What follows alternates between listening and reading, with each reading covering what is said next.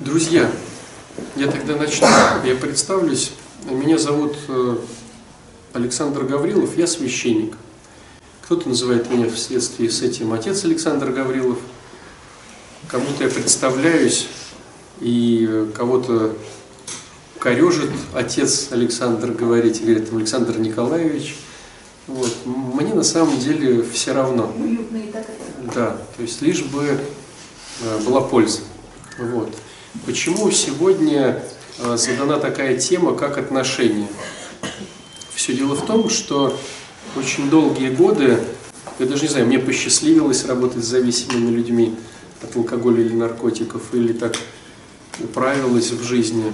Но суть в том, что долгие годы были какие-то поиски, попытки и дела, которые были направлены на реабилитацию зависимых людей. Но поначалу, когда я этим занимался, было желание, чтобы они оставались трезвые. И вроде как бы все было направлено на то, чтобы люди были трезвыми. Но на самом деле вот на данный момент, в принципе, наука, психология, какие-то медицинские средства столкнули, ну, скакнули далеко, и в принципе сделать человека трезвым несложно. Вопрос, чего делать этому человеку со своей трезвостью. Потому что он по факту ничего не умеет в трезвости. Он там работал в употреблении, учился в употреблении, в том числе и отношения налаживал тоже в употреблении. И когда наши выпускники стали выходить в жизнь, они стали все начинать с нуля. И самое основное, что беспокоило людей, это как наладить отношения. То есть он трезвый, и оказывается, у него есть жена, там трое детей. Или оказывается, ему нужно вот сейчас жениться, или там ей жен... там, выйти замуж. И вопросов было настолько много, что пришлось чего-то читать, что-то анализировать, систематизировать. И в результате э, долгих лет этой истории получилась какая-то в голове схема, что делать, чтобы отношения были хорошие. И я готов поделиться этими наработками со всеми желающими. Причем, вы знаете, в чем моя особенность, в отличие от вас?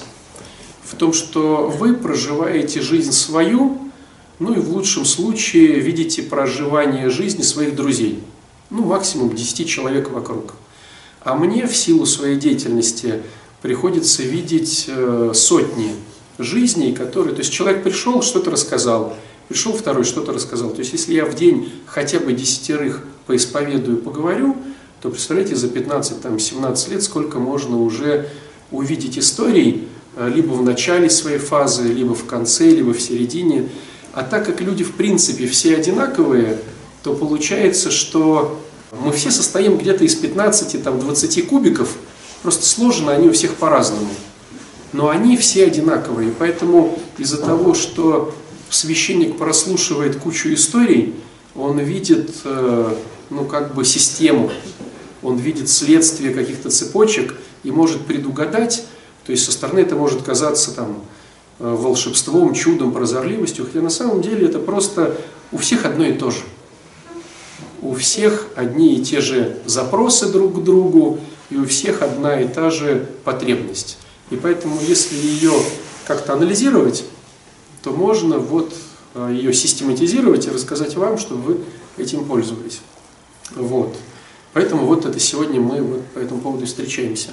И у меня был бы вопрос ко всем. Ну, то есть я вам рассказал, почему я сюда пришел, да? Поделиться, рассказать. А зачем пришли вы? То есть цель. Я объясню, почему я спрашиваю, но мне бы хотелось, чтобы вы сначала что-то сказали. Можно так с места поднять руку? Давай. Спасибо. Меня зовут Елена, и я хочу быть счастливой в отношениях, в конструктивных отношениях. Потому что меня... С кем? С мужчиной. С мужчиной. Да, потому что был опыт отношений с зависимым, невыздоравливающим. Был опыт неконструктивных, неконструктивных отношений. отношений да. Следующий опыт был тоже очень болезненный. Вот. Тоже неконструктивный. Хочется как-то по-другому. Хочу по-другому. Хорошо, спасибо. Меня зовут Андрей. Я хотел бы чтобы в моей семье появилось больше любви с моей стороны к жене. То есть, ну, а что тебе мешает? А я внутри, я очень злой. Я очень такой злой человек. То есть я свою любовь, это, наверное, проявляю каким-то другим способом. То есть вместо пряника, и, грубо говоря, кну. Да. То есть именно понять вот эту разницу между... Как это сделать? Потому что проявить... Спроси у своей жены, она тебе расскажет. Приноси домой больше денег, Андрюха. Мне денег, батюшка. Всего, всего хватает. Господь меня так любит, жену. Не, не, не, про жену, про жену. А жене такая... Это, ты же спрашиваешь, она же это, рассказывает только когда... Раз Хорошо. Хорошо, спасибо. Привет, меня зовут Катя. И у меня действительно гигантский опыт жить в деструкции. Я все свое детство прожила, юность, и отношения у меня были э, неконструктивные. И у меня такой большой... То есть это уже сформировалась привычку, а мне хочется сформировать новую привычку конструктивных отношений с другими и, сам, и с самой собой в первую очередь. И, и теперь я просто впитываю новую информацию, дабы сформировать эту новую для себя привычку. Спасибо. Я хочу в первую очередь научиться конструктивно себя вести в отношении с людьми, в плане того, чтобы перестать все и всех контролировать, и научиться расслабляться. Угу. Именно в конструктивном плане. Спасибо. Меня зовут Майя, у меня семья, муж и десятилетний сын. И я пришла на этот семинар именно потому, что я вроде священник, потому что психолог я сама, и сама много консультировала по семейным отношениям. Но так получилось, что наша семья прожила обращение сравнительно недавно, и много в нашей семье выстроено не совсем по-христиански. И те советы, которые дает стандартная психология, которая мне хорошо известна, не совсем подходят к христианской модели. Мне очень интересно про христианскую структуру семьи. Как семья, которая, в общем-то, хорошая, да, но жила, скажем, не соразмеряя свою жизнь со христианством, как нам перестроиться лучше. Хорошо. Особенно меня волнуют вопросы, как, э, как бы на ребенка подготовить, э, ну, точнее, как относиться к ребенку, потому что с супругом мы договариваемся на эту тему, у нас нет проблем, а ребенок иногда не понимает, почему какие-то правила семьи меняются, почему до этого папа это был как бы так воспитанный, а теперь папу надо слушаться, вот как ему это донести правильно. Как бы папу надо слушаться, это звучит жестко. Как бы папу надо слушаться. Нет, я имею в виду, что, ну, допустим, если с ребенком конкретно, как в большинстве семей. Не, еще не про то. Если в голове зашита модель, как бы папу надо слушаться, то он не будет его слушаться. С вашей стороны, если зашита эта модель, как бы папу надо слушаться. Сформулирую, да, то, что я имею в виду. Как бы я была основным воспитателем ребенка, да, и он привык, ну, как бы, а, как третейскую судью воспринимать меня, а по христианству должен быть именно мужчина в да. семье. А, и вот а, ребенку сложно вот воспринять это, потому что ему получается новое правило. Он восемь лет прожил в семье, которая жила по-мирски, и теперь ему перестроиться довольно сложно, как ему лучше помочь. Он не культурит ничего, но иногда не совсем понимает, что происходит. Спасибо. Давайте так запоминать, значит, мужчины и женщины рассмотрим, с детьми рассмотрим, с самим собой, христианскую модель. Просто вот я сейчас накидываю, да, о чем интересно поговорить, чтобы вы потом, когда я буду уходить куда-то в леса, да, вы мне возвращали эти вопросы. Спасибо большое. Какие еще? Меня зовут Виктория. Мне интересно узнать именно, как семья выстраивает отношения. У нас пришел новый человек, ну, брат. Девушку себе в будущем, потому что будет его жена. Вот. И очень сложно притираться. Вот очень сложно. Кому? Особенно, когда... Вам? Или им? И ей, наверное, мы живем в одном доме. Потому что ей очень хорошо. И очень сложно. Какие-то правила. Она хозяйка, я хозяйка, мама хозяйка. То есть как бы... Хорошо, да. Вот как можно внутри семьи вот это вот. Угу. Спасибо. Я почему так спрашиваю, друзья? Потому что, вы знаете, такая есть интересная штука, ну, сейчас многие ходят на какие-то лекции э, к психологам, вот, но самое интересное, что, на мой взгляд, я не проводил, конечно, статистику, но, на мой взгляд, большинство людей приходят куда-то, чтобы услышать доказательства своей точки зрения. Не изменить себя, а лишний раз принять, что все-таки я молодец, а вот он или она, они, значит, не молодец. И вот если есть позиция попытки доказать самому себе, что ты прав, то, в принципе, ничего не получится. Потому что, может быть, это и так и есть, но тогда надо меняться тому человеку. А тому человеку не хочется меняться, раз он не пришел, раз он где-то там, и получается такая тупиковая ситуация. Надо, я молодец, надо меняться ему, а раз он не хочет меняться, у нас будет все по-старому. И схема работает только если я понимаю, что я могу что-то в себе изменить в этой ситуации, и тогда есть шанс, что и там что-то изменится. Причем первый момент, который, ну, очень важен, на мой взгляд, надо понимать, что при всех раскладах, если вы живете в браке, ну или просто общаетесь, да, с кем-то, с мамой, с папой, с другом, с братом, с его женой больше полугода, то в принципе баланс уже произошел. То есть количество бонусов от этого сожительства и количество минусов, оно уравнялось, и в принципе ваша схема, она стала устойчивой. То есть вы бы хотели ее изменить, но на самом деле она в принципе всех устраивает. Есть понимание? То есть она, конечно, не устраивает, но в принципе она устраивает. Иначе бы что-то бы начало меняться. Это во-первых. А во-вторых, сложность заключается в том, что если ты поменяешь хотя бы немножко в этом балансе, то есть шанс, что он вообще разрушится. Есть шанс, что он станет еще интереснее, лучше и крепче, а есть шанс, что он разрушится. Есть ли понимание этого? Я для себя открыл такую интересную метафору. Мне было очень как-то прям так сильно вот увидеть это. Когда я занимался своими зубами, то мой стоматолог сказал о том, что пока не было зубов нескольких, которые надо было потом вставлять, да, имплантировать, то челюсть, беря нагрузку на разные другие зубы, немножко искривилась. Не так глобально, чтобы что-то там как-то, но искривилась. И она предложила мне на верхнюю половину на несколько зубов нанести просто миллиметр пломбы. Миллиметр. То есть чисто внешне было бы незаметно, но она говорит, что вот походишь, и оно немножко будет выравнивать. И, ну, я говорю, ну, вы врач, как делаете, так и делаете. И на второй, что ли, или на третий день вы не представляете, какие начались, ну, адские боли в самой кости. То есть вот она стала выпрямляться как-то, и было очень больно. Не в зубах, а прямо вот в кости. Это всего лишь миллиметр на одну сторону.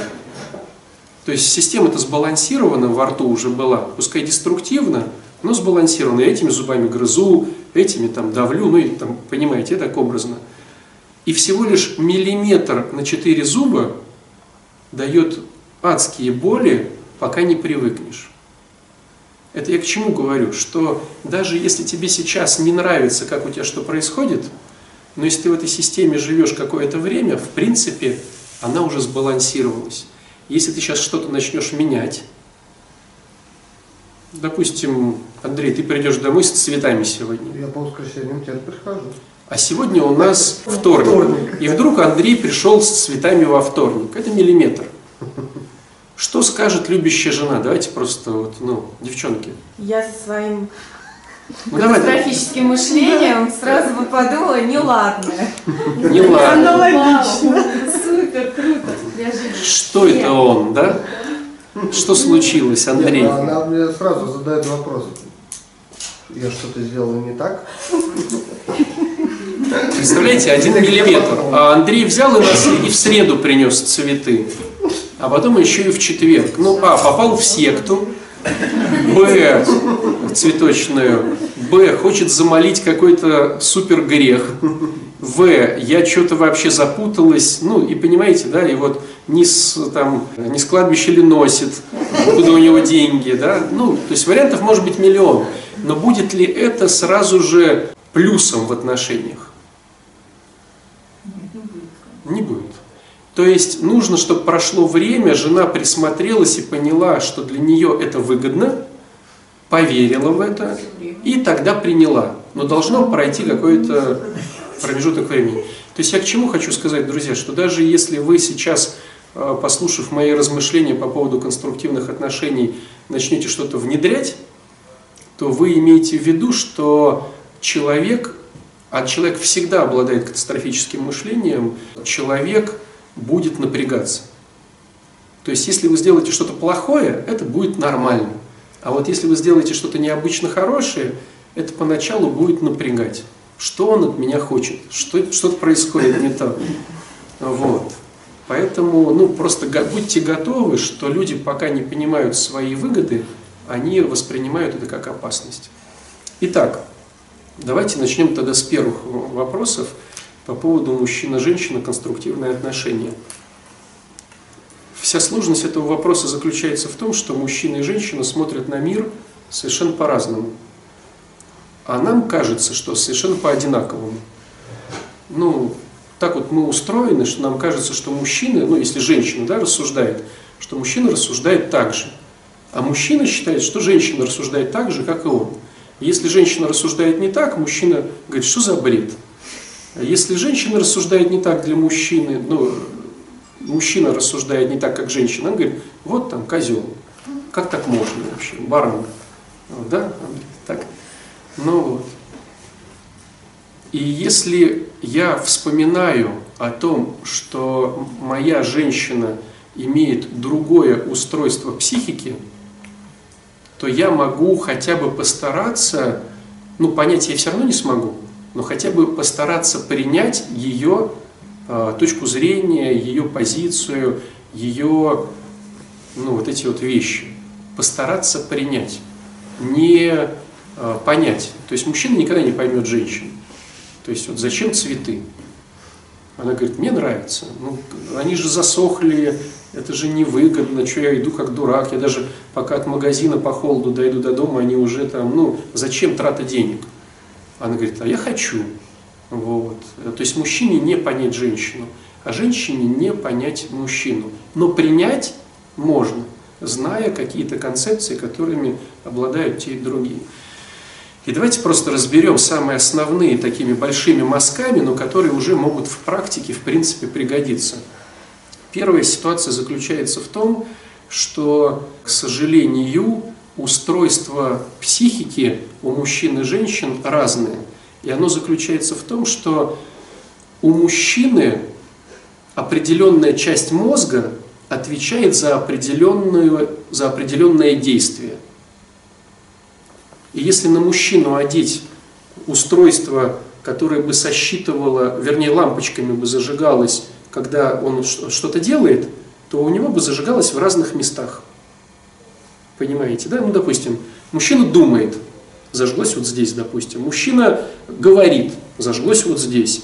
Мужчина там паркуется, зажглось вот здесь. Мужчина смотрит телевизор, зажглось вот здесь. В разных местах. То есть каждый кусочек мозга отвечает у мужчины за определенное действие. А у женщины все лампочки, не будем унижать женщин, все лампочки для всего. То есть женщина думает, все лампочки зажглись, женщина паркуется, все лампочки зажглись. В этом есть и плюс, и минус. Плюс заключается в том, что если у мужчины там, военные действия, авария, полбашки снесло, он стал инвалидом. Ну, то есть, допустим, снесло полголовы, где там думал, память, я не знаю, там, ориентирование на местности. И он стал инвалидом. Если, простите меня, у женщины снесло полголовы, в принципе, ну, если сделать косметику, то особо заметно не будет. Ну, то есть она как думала, это хорошо, ну, потому что, потому что женщина более универсальна в этом плане.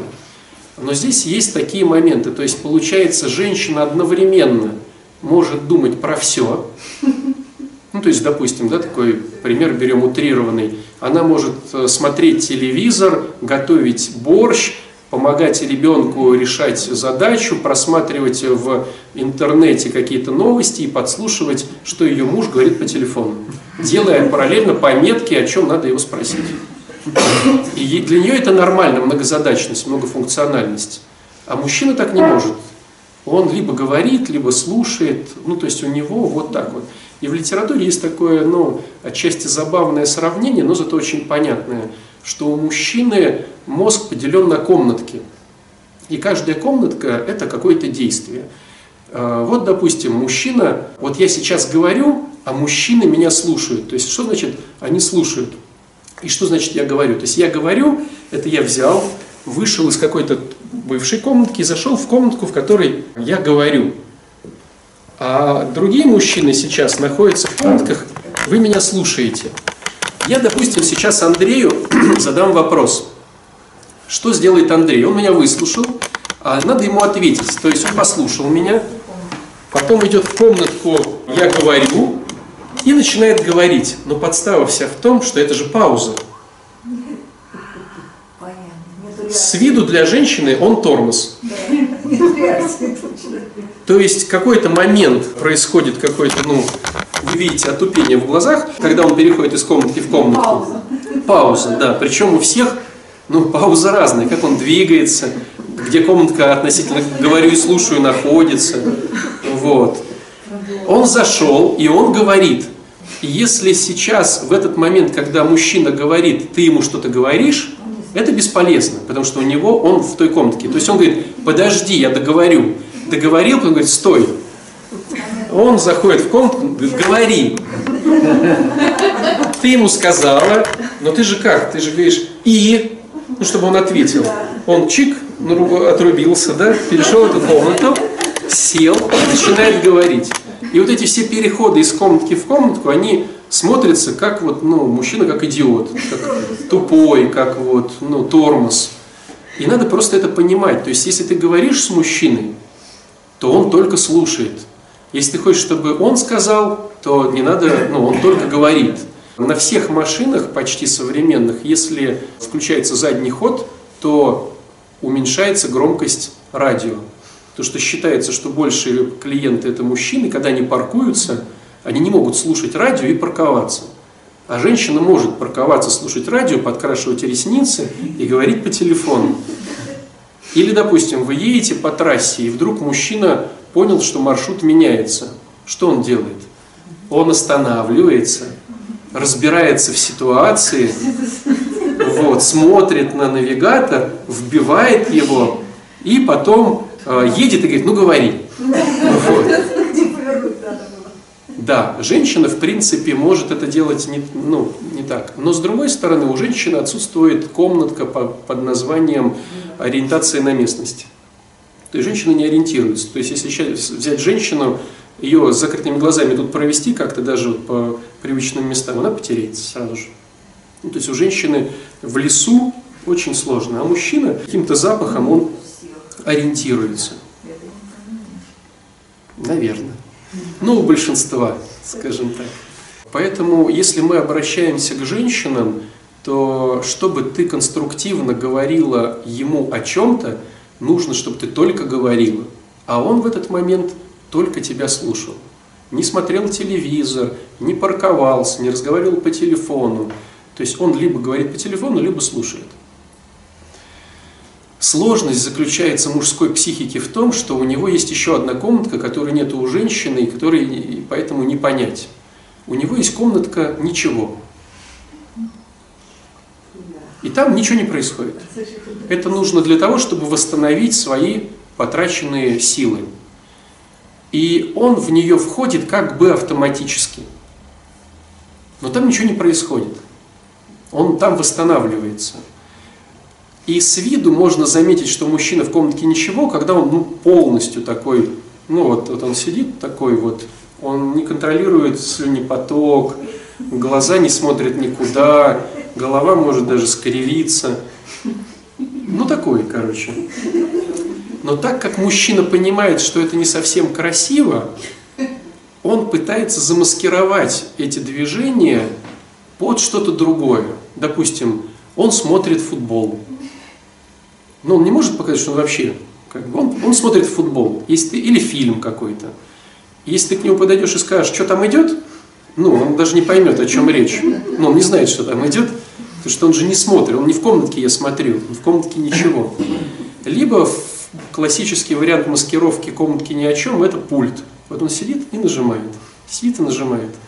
Ты к нему подошла, и ты ловишь логику. Наверное, он ищет какой-то фильм. Чик, фильм прошел, дальше. Наверное, музыкальный канал. Хоп, музыкальный канал проехал. Наверное, новости ищет. Хоп, новости проехали. Он это просто делает, чтобы ты от него отстала, чтобы, ну, не казаться совсем таким дебилом. Вот. Просто он там отдыхает. Либо он читает как бы газету, либо он куда-то уставился, вот что-то рассматривает. Но на самом деле он в комнатке ничего. И в этот момент, если ты говоришь ему, он маскируется и кивает, говорит, да-да-да-да, конечно, конечно. Но он реально не слышит. В чем сложность? Если ты в этот момент, когда он в комнатке ничего, с ним поговорила и договорилась, что завтра в пятнадцать ноль-ноль на Московском вокзале он тебя встретит, он тебе кивнул, поклялся, но у него этого нету. И когда ты в пятнадцать ноль-ноль звонишь с Московского вокзала, и спрашиваешь, ты где? Он говорит, как где? Ну, я вот там дома сижу. Так ты же обещал. Он искренне, даже если его к какому-то детектору лжи, он реально не знает, что ему надо это самое. Потому что в этот момент он был в комнатке ничего. Так вот, выгодная стратегия, когда мужчина приходит с работы, на минут тридцать-сорок оставить его в покое, чтобы он побыл в этой комнатке, и тогда вечер удастся. Если ты его искусственно выдергиваешь из этой комнатки, он выдергивается, но психика уставшая, и он опять в нее автоматически входит. И весь вечер в результате никакой. То есть пусть он пришел, и пусть он потупит.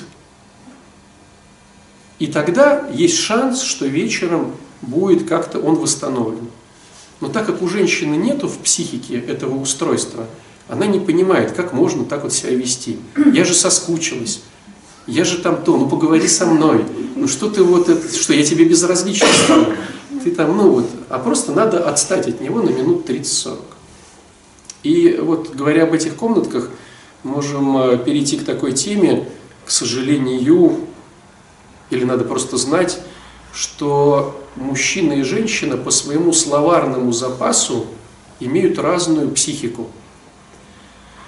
У мужчины словарный запас в день две-три тысячи слов. Психически. И все. У женщины двенадцать-пятнадцать. И если мужчина за работу выработал не две-три тысячи слов, а пять тысяч слов, и пришел домой, то есть он уже в минусе, он уже говорить не может. А жена выработала из пятнадцати только семь, допустим. И чтобы мужчине понять, что такое недоговорившаяся жена, это вот есть такое сравнение, как вот корову, которую надо подоить. То есть вот она невыдоенная, ей больно прямо, ей нужно высказаться, ей нужно выговориться. Как это, еще семь тысяч слов, а я еще вот уже скоро спать.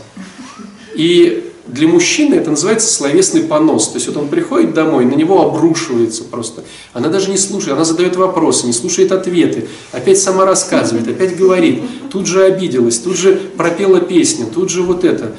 И, а у мужчины это больно. То есть у него там две-три тысячи, а уже пять, и больно. И каждые три секунды, а как ты про это думаешь? А ты что скажешь? А у тебя что нового? И она его и не слушает. И опять, и опять, и опять. То есть женщине надо выговорить свои пятнадцать, а мужчина уже не может это слушать. И поэтому женщина считает, что он ее не любит, а мужчина считает, что она вот, ну, сейчас просто невыносима. Вот. И вот плавно перейдем к христианской точке зрения. Давайте сначала перейдем к христианской точке зрения, что Майя спросила, а потом как бы будем ей тоже разбавлять. Все дело в том, что мы все эгоцентрики. Даже не эгоисты, а эгоцентрики. То есть мы хотим, чтобы все крутилось вокруг нас. Вся жизнь других была бы направлена на удовлетворение наших потребностей. А христианство – это научиться удовлетворять и их потребности, не только свои. И получается, что если я стремлюсь к христианской любви, и я мужчина, я понимаю, что мне надо сегодня поговорить со своей женой. Хотя у меня уже минус три тысячи слов, и мне нужно, и у меня комнатка ничего, и я не восстановился, но мне надо с ней поговорить. А женщине, если она прорабатывает христианскую точку зрения, ей надо заткнуться. Хотя у нее семь тысяч слов еще не выговорено. И она понимает, что через полчаса придет муж, она берет телефон с подругой и туда пятерочку эту слила, вот, чтобы ну, хоть как-то расслабиться и чтобы с ним как-то помолчать. Дала ему комнатку ничего на тридцать-сорок минут. То есть христианская точка зрения: научись быть по поводу других. Делай другим то, что хотел бы, чтобы сделали тебе. Ты что хочешь? Я бы хотел, чтобы было внимание ко мне. Дай внимание другому, но на его языке, а не на своем. Так вот, в чем тут еще загвоздка? Все дело в том, что так как у женщины очень много слов, она их не считает. Это как человек, у которого много денег. И он знает, что завтра, если он потратит свои миллионы, завтра эти же миллионы придут. Поэтому женщина такой изобильный сеятель слов. Она их сеет. Она вот, она, ну то есть она не говорит в тебя, она, ну вот я поэтому пошла, пошла. А у мужчины слов мало, он ценит каждое слово. И когда он не слышит, он прям напрягается, я не услышал, ну мне, мне нужны эти слова, их мало. А женщина вот сеятель, она головой туда говорит, головой сюда говорит. И это убивает мужика, потому что он думает, что информация это важная, а он не услышал, что она говорила туда. И женщина как? И вот поэтому я тебе хотел сказать. Он что? Ну как что? Я хотел...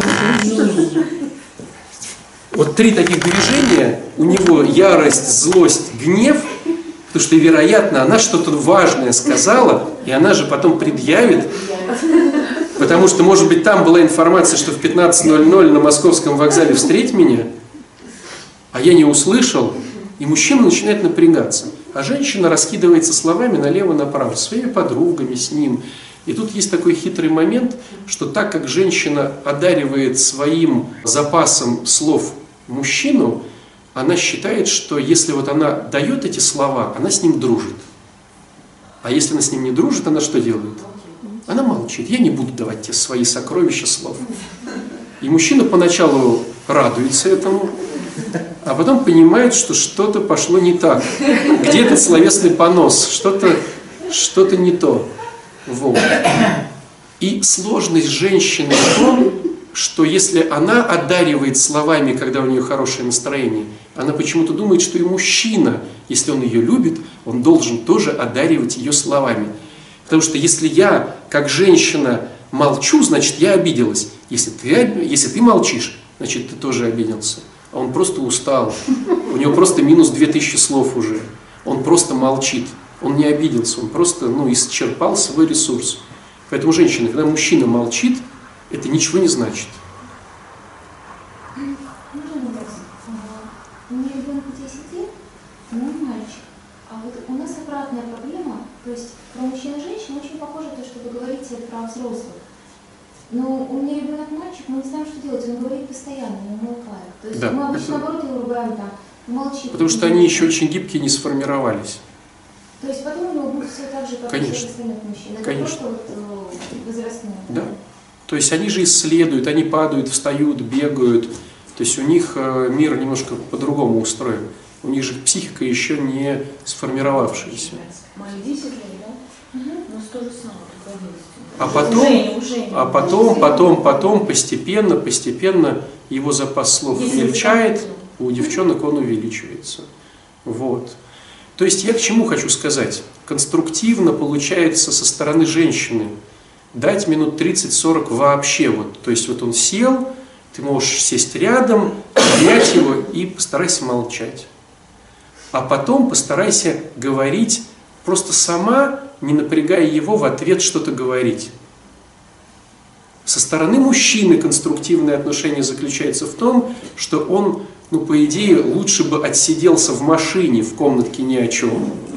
восстановился, и пришел уже огурец, который, а у меня, представляешь, сегодня на работе было то-то, то-то, то-то. Ну и часик потратил на то, чтобы рассказать сегодняшний день, похвалиться, вот что-то поговорить.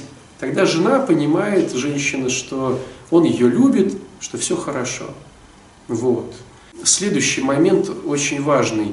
Мужчина, когда он... То есть что такое мужчина? Мужчина – это человек, который, ну, такой глобальный лентяй, который начинает что-то делать, когда все уже плохо.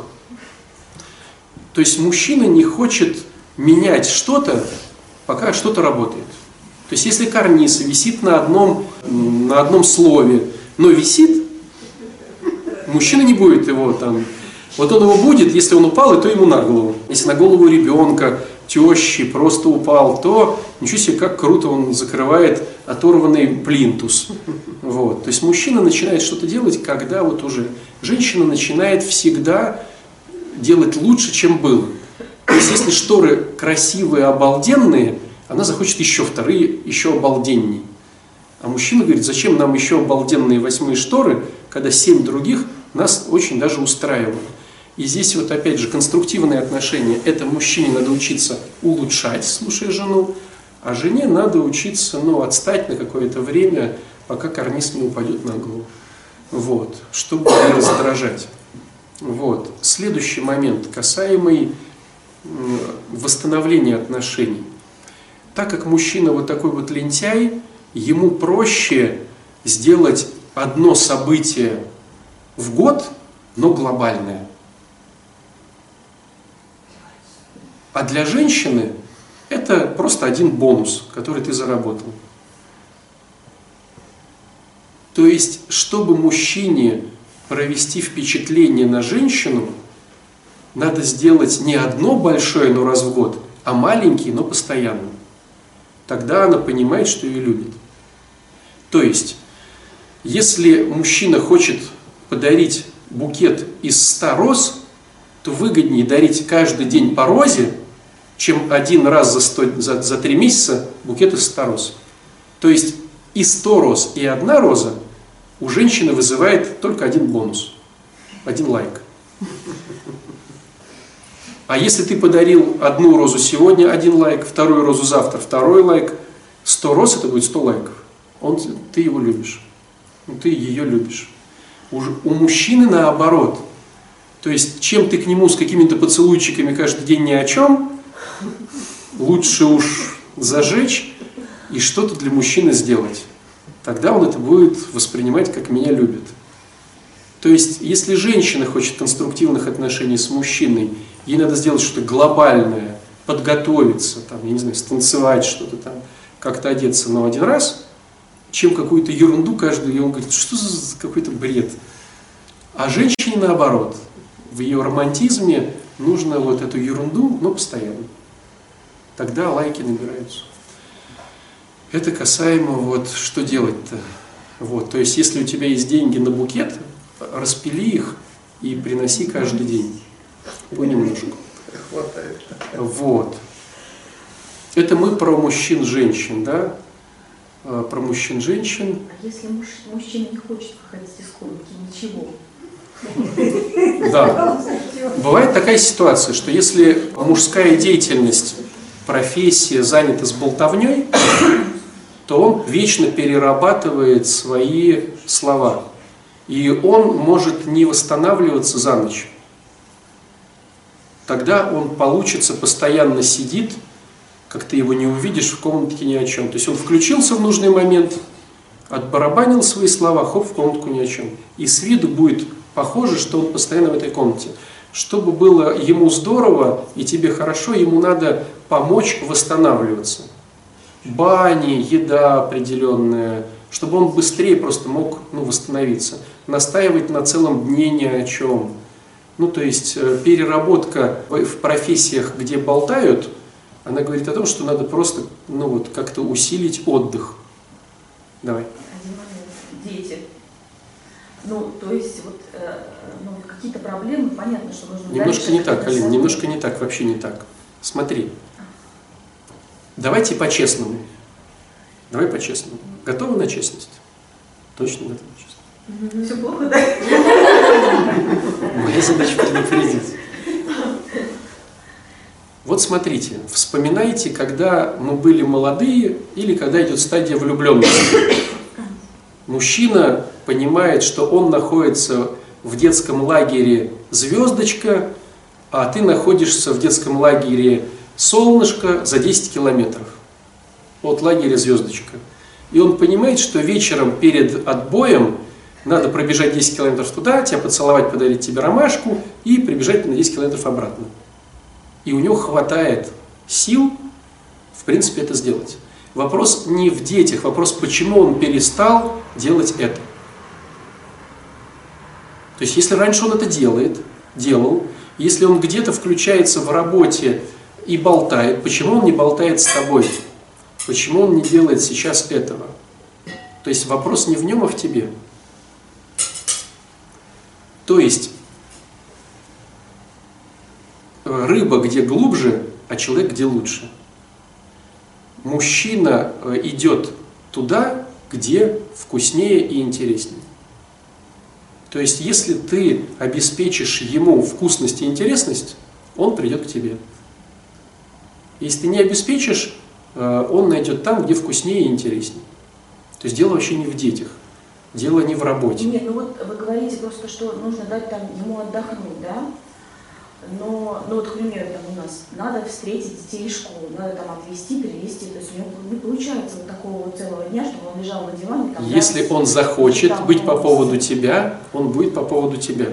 Вопрос, почему он не хочет. А, ну. То есть мы пытаемся своей головой всегда ответственность скинуть на кого-то. А, это чисто практически, тоже для детей. Ну, допустим, муж придет с работы, я готовлю, да, допустим, дать ему за тридцать-сорок минут. Но ребенок же тут же к нему подлетит, да, как бы там, папа, у меня уроки, папа, а то-то, как э, до ребенка это донести?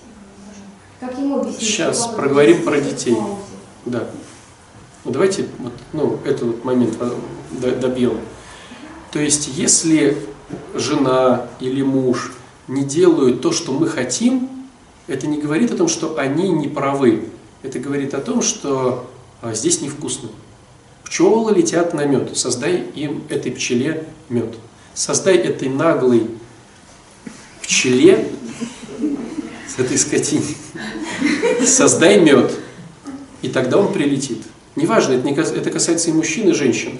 Если пчела прилетала раньше на твой мед, а сейчас что-то она вечно в комнатке ничего, или где-то что-то, создай пчеле мед. Вот он прилетает на мед, а если ему там понравится, получается, он остается там. Да. Он прилетит обратно. Создай у себя дома мед для этой пчелы. Тогда нужно два делать входа. Хоть, хоть десять. Нет, ну то есть получается жить отдельно. Да почему отдельно? Ну, чтобы он прилетал и улетал, как пчелка. Он и так улетает на работу. Mm-hmm. Создай дома базу медоносную. Понимаете, вот в чем вся сложность. Я почему задал этот вопрос, зачем мы здесь собрались? Потому что на самом деле э, и дается информация, а что сделать мне? Не как объяснить супругу, что он должен что-то делать, а что сделать мне, как супругу или супруге? Как создать мне базу для меда, мне создать мед для своей жены или ей для меня, чтобы я как пчела знал, что тут вкусный мед. Тогда я буду туда лететь. Человек, я уже про это говорил, эгоцентрик. И что бы мы ни говорили, какими бы бумажками мы ни подкреплялись, женитьба, венчание, обещание, все что угодно, да? Мужчина и женщина летят туда, где вкуснее мед. Так, хочу спросить, как же создать мед? Вот. Э... вот. Это хороший вопрос. Как создать мед? Потому что мед для мужчин это одна тема, а мед для женщин это другая тема. Понимаете, да? Но сложность вся заключается в том, что тебе надо создавать мед. А, или Андрюхе создавать мед. То есть вам надо создавать мед, не им. А это уже тяжело. У меня же работа, дети, свои дела. Если еще для него там, и для нее создавать мед, а где же, когда же жить? Такая вот сложность в отношениях. То есть я бы отношения сравнил с поливом цветов. Вот смотрите, у тебя есть роза, ты ее поливаешь десять лет, она растет. Вот не пополивай ее месяц, она будет умирать, да? И ты начни предъявлять: да я же тебя десять лет поливал. Ну и что? Да я же взял от тебя клятвенное обязательство, что ты должен быть красивым. Ну и что? Не пополивает цветок несколько дней, и он начинает чахнуть. Вот с отношениями такая же подстава. Ты можешь десять лет создавать медоносную базу, не посоздавая ее неделю, и отношения начинают чахнуть. Такая сложность.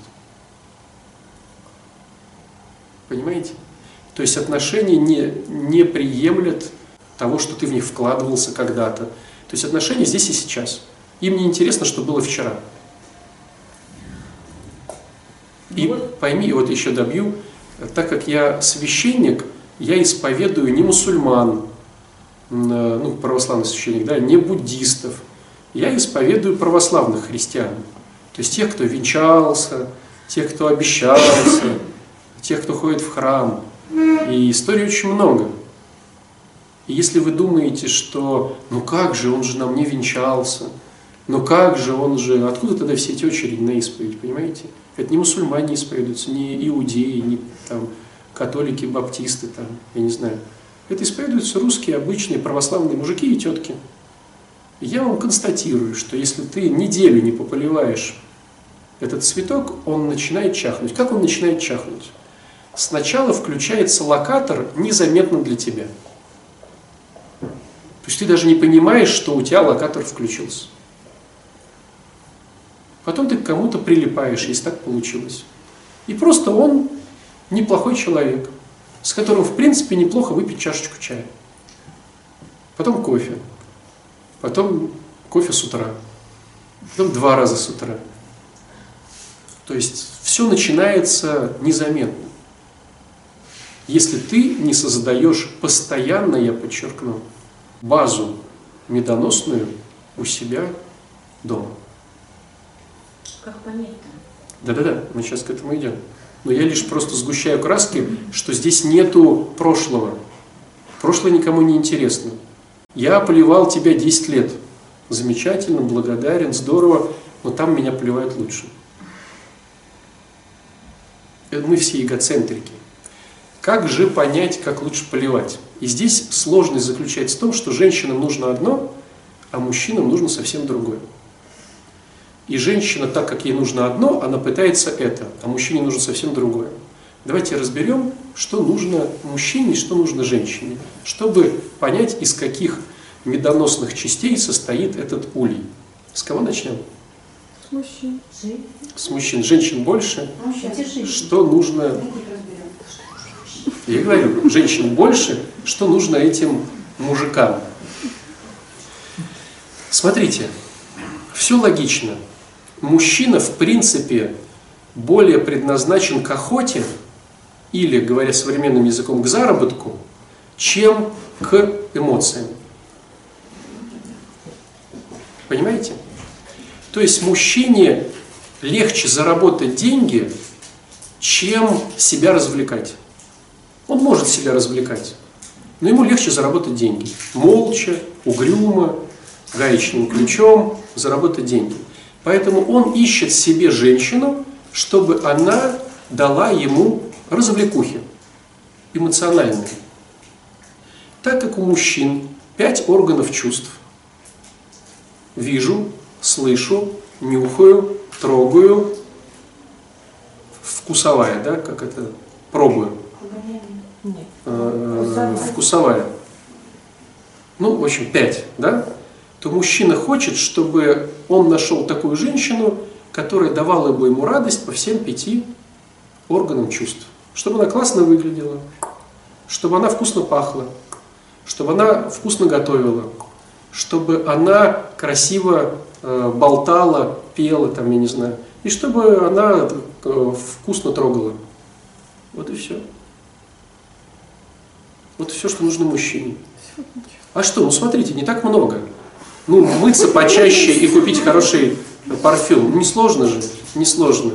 А, узнать его вкусовые привычки и периодически просто что-то готовить вкусненькое для него. Несложно, несложно. Ну, выглядеть красиво сложнее, соглашусь. А болтать красиво, какой он замечательный. Вот, знаете, вот как стрекоза, которая вокруг мамонта и говорит, какой ты замечательный, какой ты сильный, какой ты прям могучий, какой ты прям... Ой-ой-ой-ой-ой. Вот, вот мужчина это ему, ему прям... радует, да, и красиво его потрогать, радостно и приятно.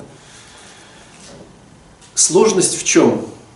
Если у тебя отсутствует хотя бы одна из этих историй, у него автоматически включается локатор на «найти это на стороне».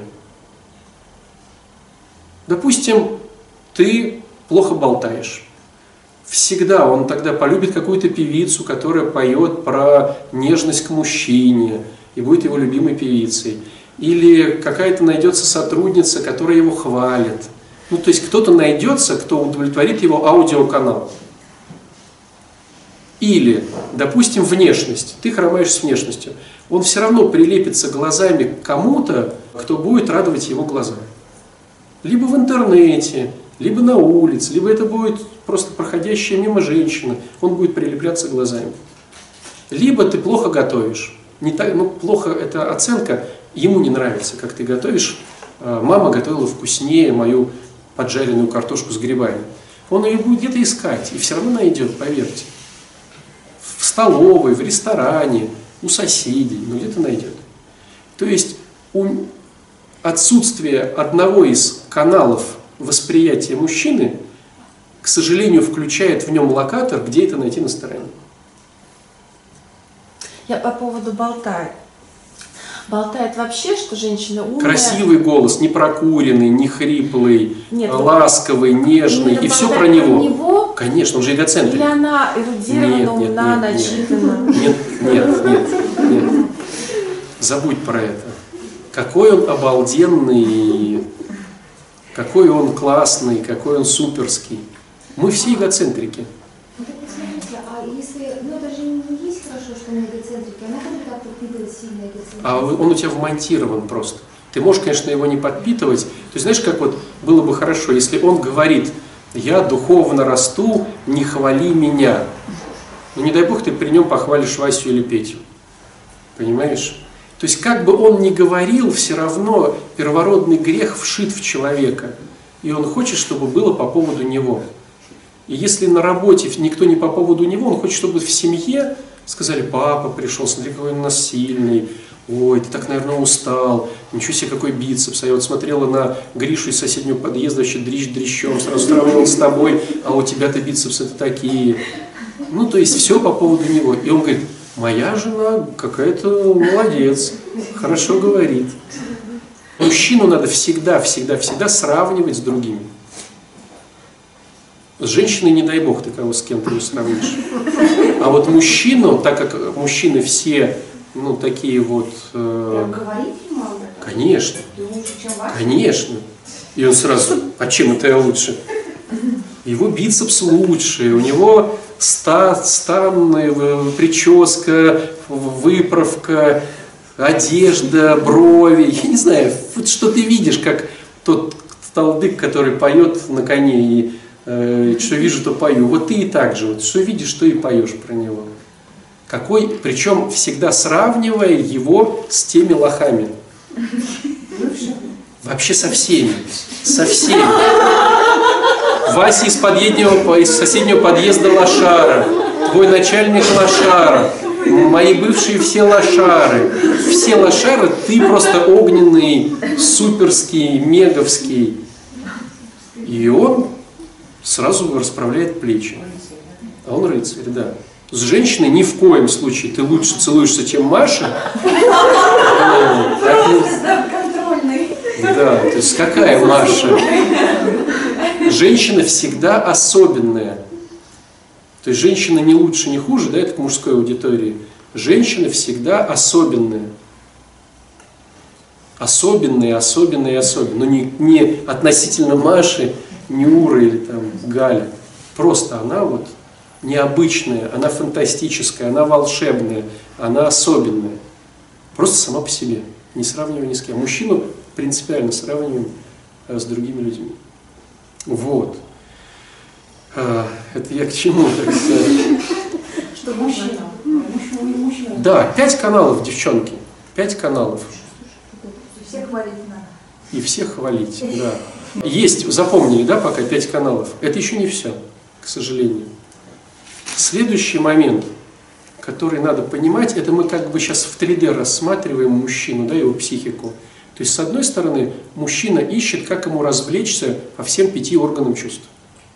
И берет себе женщину, веселушку, хохотушку, которая будет везде, везде, везде, по всем органам чувств давать плюсовые эмоции.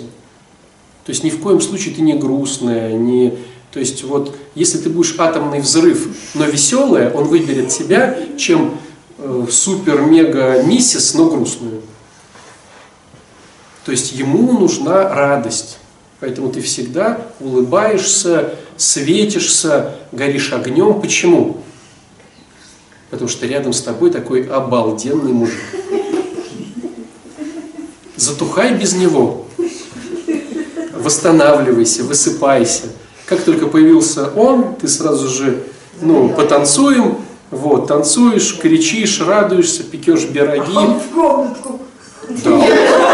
Да, да. Он в комнатке, потому что знаешь, что рядом танцуешь ты, потому что что? Потому что он обалденный и суперский.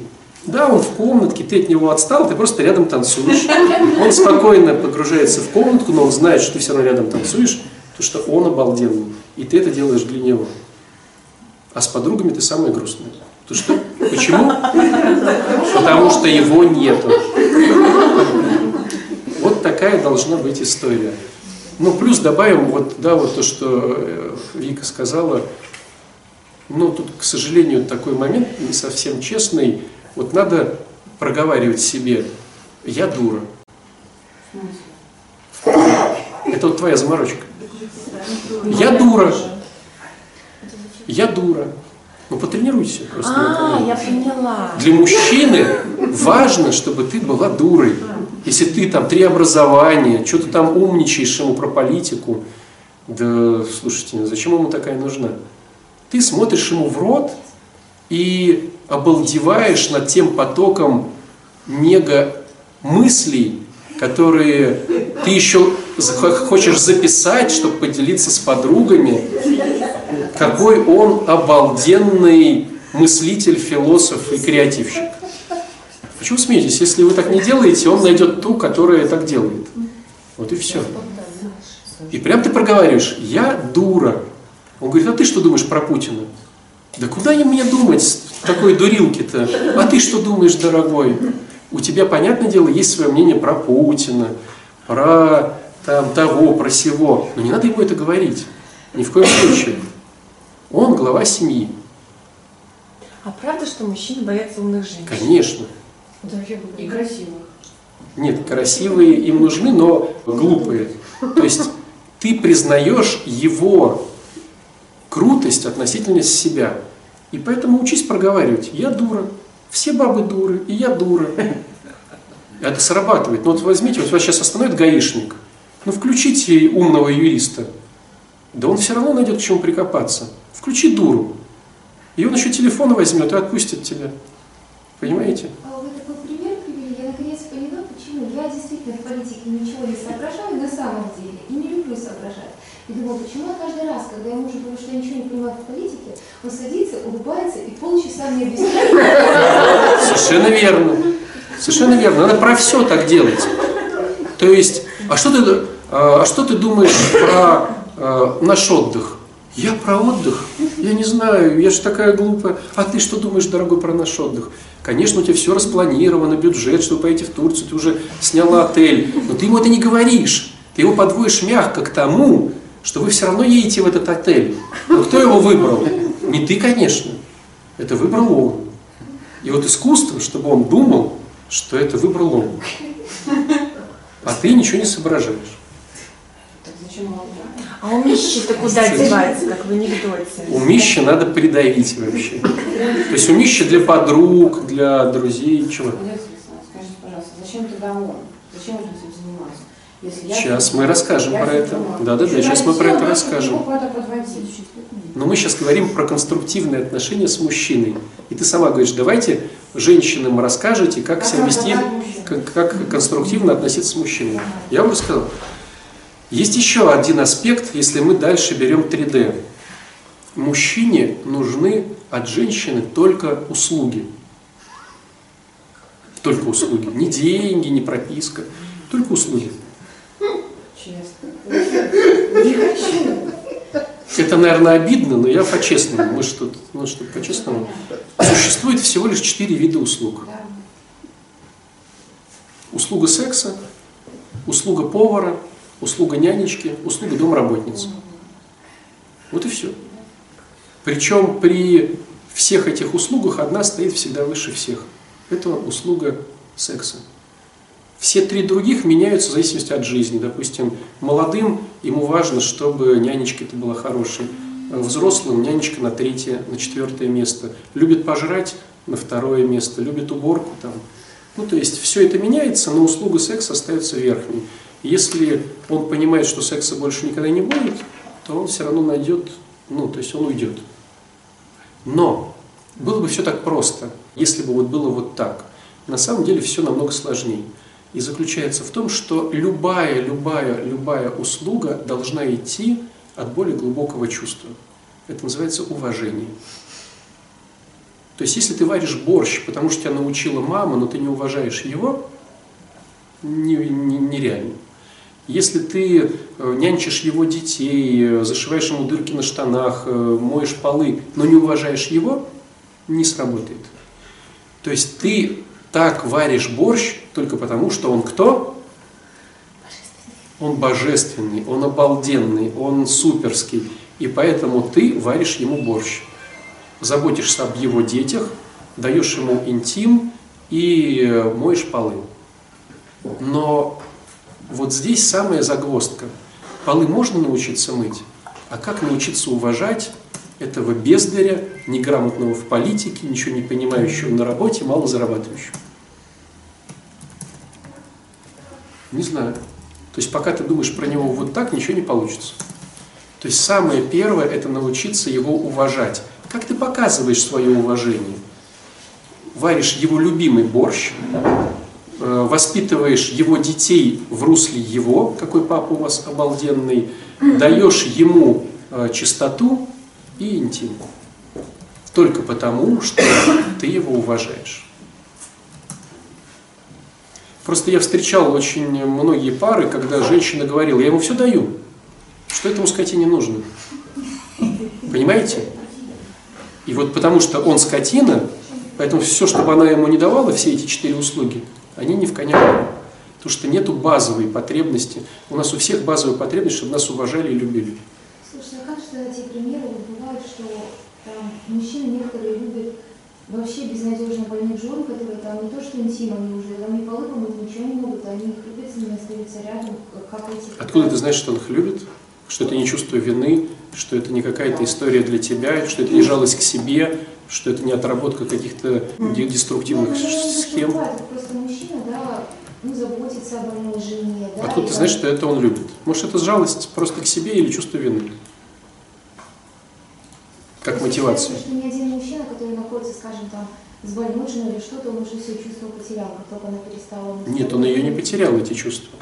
Но у него включится локатор, который будет, независимо от него, все равно искать другие варианты. Я вам сейчас покажу этот же пример, я вам сейчас покажу его, только, видите, вот вопросы задают женщины, да? То, что мужчину не понять, я же вам сразу предупреждал, мужчину можно только принять вот таким вот эгоистичным самцом, требующим похвалы. Теперь давайте про женщин. Что не понять мужчине? Женщинам нужна безопасность. И все. Угу. Но безопасность... В нашем обществе делится только на три пункта. Безопасность физическая, безопасность финансовая и безопасность, связи, власть, вот такая безопасность. То есть, смотрите, в советское время деньги не так много решали, или то, что ты качок, боксер. Есть власть, есть связи, и ребенка устроишь в садик, и квартирку тебе дадут, и колбасу дадут. То есть в советское время безопасность связей давала безопасность. В девяностые годы картина поменялась. Не нужны были никакие связи и не нужны были никакие деньги. Нужна была безопасность силы. Он у тебя возглавляет какую-то группировку или там с кем-то трется, значит, можно чувствовать себя безопасным. девяностые годы. Сейчас картина какая? Безопасность финансовая. Не важно, что ты качок, не качок, боксер, не боксер, изволь домой принести денег. И понятное дело, что хотелось бы, чтобы мой мужчина был сильный, со связями, но в первую очередь, чтобы мог принести каких-то денег. И сейчас, я думаю, в обществе так распределяются эти три приоритета – деньги, власть, сила. Так вот, если мы вот сейчас вот перекинем эту метафору на, на ту историю, о которой я говорил, вот нужен тебе мужчина, который теперь никогда не заработает денег, просто он лежит на диване и говорит: слушай, а меня все устраивает, я не хочу. То есть вы на съемной квартире, у вас куча долгов, вас готовы выгнать из этого жилья, вы не платите коммуналку, вы не знаете, как дожить до конца этого месяца. И мало того, он еще ничего не хочет. Классный мужчина. Конечно. А мы сейчас делаем метафору на то, что и жена никогда не будет его обеспечивать интимом. Понимаешь? Я просто показываю, что нам не понять вас, вам не понять нас, но мы можем каким-то образом догадаться. То есть женщина, живя с мужчиной, который не хочет зарабатывать, испытывает те же чувства, что и мужчина, который живет с женщиной, которая не хочет обеспечивать его услугами. Или обеспечивает, не уважая. Вот и все. Поэтому, смотрите, все очень просто. Женщине нужно все пять тактильных мужских историй прорабатывать. Вижу, слышу, чувствую, нюхаю, вкушаю. И оказывать услуги. Из посыла «я уважаю тебя, ты обалденный». Мужчина, приноси в дом денег, но тут тоже эта штука с уважением. Я видел семьи, где они приносят денег, кидают их и говорят: что тебе еще надо? Я же денег принес, давай. Не работает тоже схема. Я зарабатываю деньги и приношу их тебе, потому что я тебя люблю и уважаю. То есть мужчина делает это из уважения, оказывает безопасность, и женщина. Тогда деньги принимаются, и тогда услуги принимаются. Если уважения как базовой ценности нет, то эта схема не срабатывает. Все задумались. Мужчине очень сложно зарабатывать деньги. Женщине очень сложно давать тему интима. Почему? Потому что так устроено природой, что ли, Богом, не знаю. Мужчина, он человек, которому ничего не надо. Вот самое классное — сидеть в гараже с другими мужиками или в палатке с консервушкой какой-нибудь рыбной, обмакивать ее в хлеб и болтать о каком-нибудь футболе. И мужчина зажигается только когда в этот гараж приехал Вася на более крутой машине или мопеде. И чтобы показать, что я не лох, мне надо мопед, чтобы круче у меня был. То есть не про деньги разговор, а чтобы помериться своей крутостью. Просто когда мужчина включается в деньги, когда он хочет деньгами помериться с другими мужиками. Но это все равно игра, это фишки, это я круче, чем он. То есть не сами деньги важны, а просто я круче, чем он. Но в принципе мужчине ничего не нужно. Он готов сидеть в комнате по колено грязи, чтобы там работал телевизор даже уже черно-белый. И вот есть три консервушки еще на сегодня и доширак. В принципе, ему все хорошо. Штор нету, так светлее, потому что лампочка не работает. И в принципе, ну, домофон не работает, и выйду, мужикам своим открою. Такая природа у мужчины. А у женщины все наоборот. К чему весь этот разговор? К тому, что если мужчине вот ничего не надо, то ему сложно понять, что тебе надо приносить денег. А у женщины такая же история с интимом. Женщина, у женщины либидо самое высокое, когда она хочет зачать ребенка. Как только ребенок зачинается, у нее сразу же либидо ползет вниз. Почему? Потому что надо выносить ребенка девять месяцев, ну почти год. И потом еще считается где-то плюс-минус, что до шести лет ребенок без мамы, там, без папы умрет. То есть где-то до шести лет мне надо его еще ну, как-то пронянчить. А это уже семь лет получается. То есть, грубо говоря, природой, если бы мы не ели ГМО там всякое, да, и вот эти все консерванты, то у женщины не хочет секса семь лет. Потом она рожает еще там один-два раза и вообще все потухает. А мужчина хочет всегда. Он не всегда может, но всегда хочет. До старости, до восьмидесяти, девяноста, до ста лет вы найдете у них там порнушку какую-нибудь, разговоры, мысли, если залезете к ним в голову. То есть мужчина хочет всегда, потому что если все мужчины вымрут, останутся только женщины, все опять восстановится от одного мужика. И женщине это не понять. Женщины как говорят? Вам только этого и нужно. А мужчины как говорят? Вам только денег и давай. И вот здесь вот возникает христианская история вмешивается, о которой мы тоже хотели поговорить. Так как люди эгоисты, а я даже больше скажу эгоцентрики, то в нас во всех, к сожалению, вмонтировано через первородный грех такая формула. Я всегда хочу больше, лучше и по-другому. Я не насытен, не всегда мало. Я всегда хочу больше, лучше и по-другому. Как это смотрится у мужиков?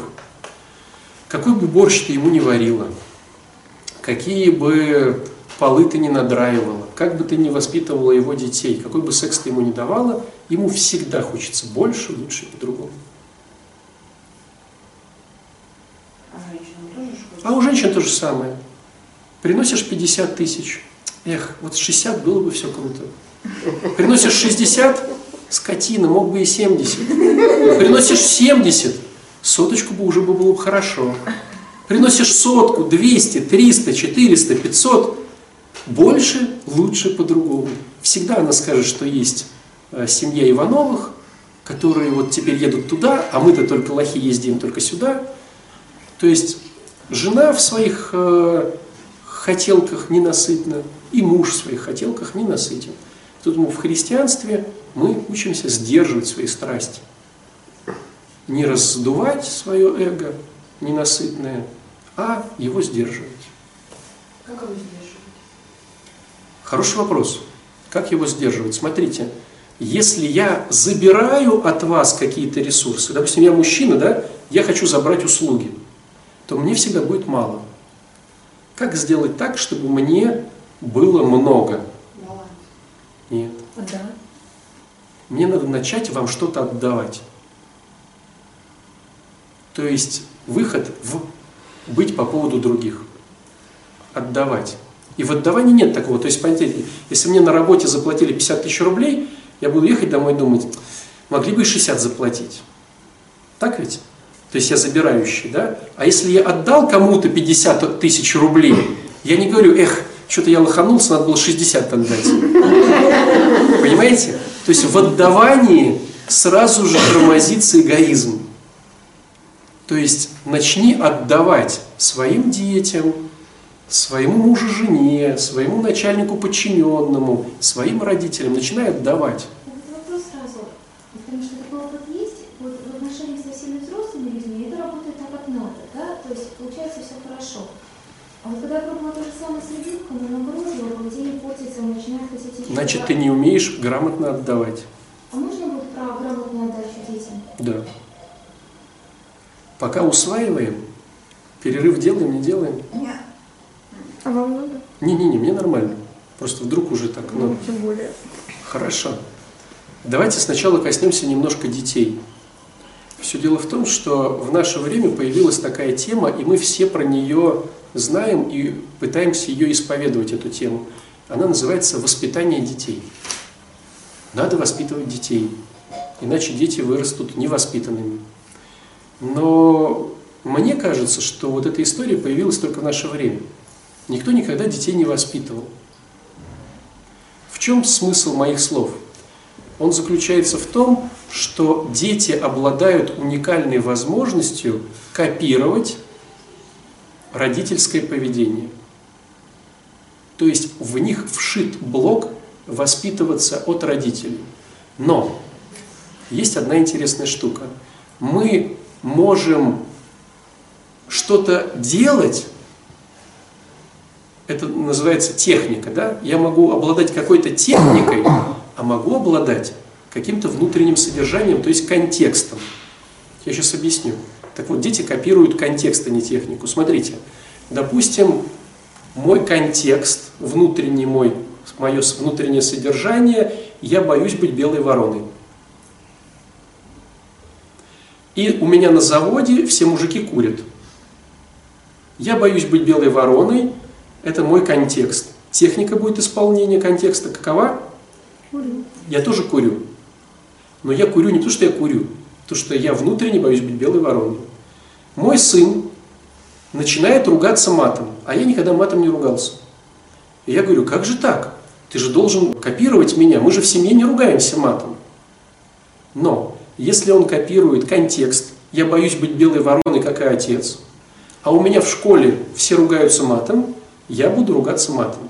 То есть техника – это ругаться матом, а контекст – я боюсь быть белой вороной. Так вот, дети не копируют нашу технику. Они копируют подсознательно наш контекст.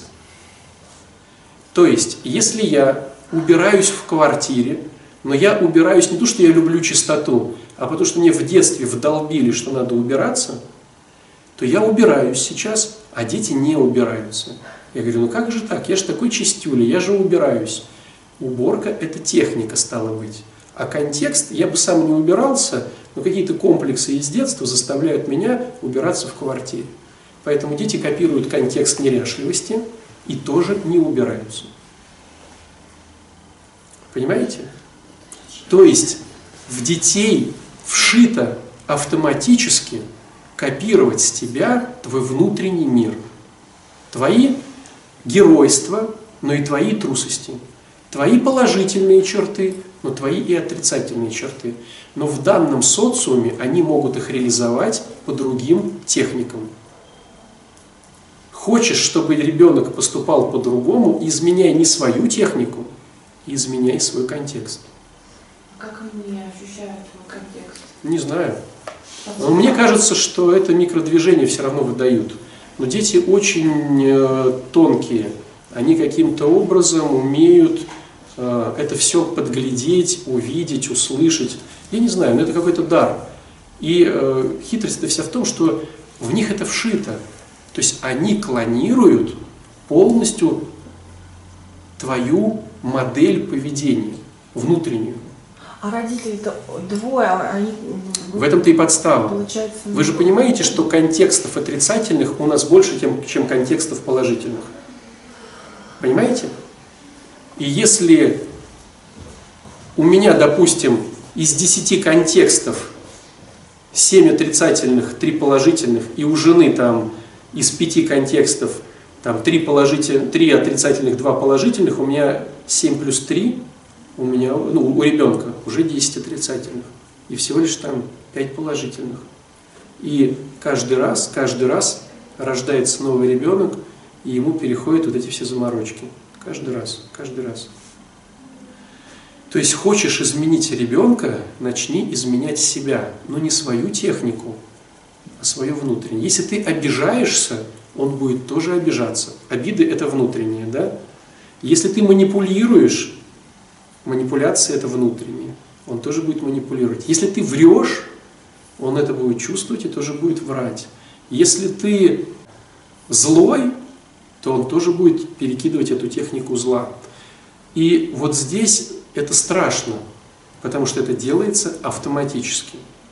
То есть на какой-то жесткий диск прям выцарапывается модель поведения. Как это можно увидеть у взрослых?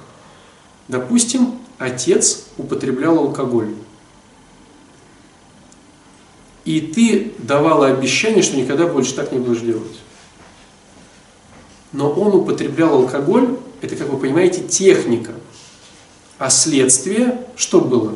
Обиды на себя, нелюбовь к себе, непризнание, то есть пятое-десятое. Ты это склонировала, ты не употребляешь алкоголь как технику, а что ты делаешь? Ты заедаешь. Потому что ты алкоголь терпеть не можешь, но контекст остался, и ты начинаешь заедать в лучшем случае. Или трудоголизм, или перфекционизм, или что-то еще. То есть ты перенял от своего родителя эту деструктивную технику, ой, этот контекст деструктивный, просто исполняешь его по-другому. Заедаешь, всех боишься, что-то еще, и так далее, и так далее. Хочешь изменить детей, начни прорабатывать свой внутренний мир. Не внешний. Не застилать кровать, не красиво разговаривать. Вот начни с самого первого, это обиды, манипуляции, осуждение других людей, оценки. То есть свой внутренний мир перестань. Вот если вы видели, как происходит э, тема общения. Вот когда даешь людям задание не осуждать. Ну, не оценивать.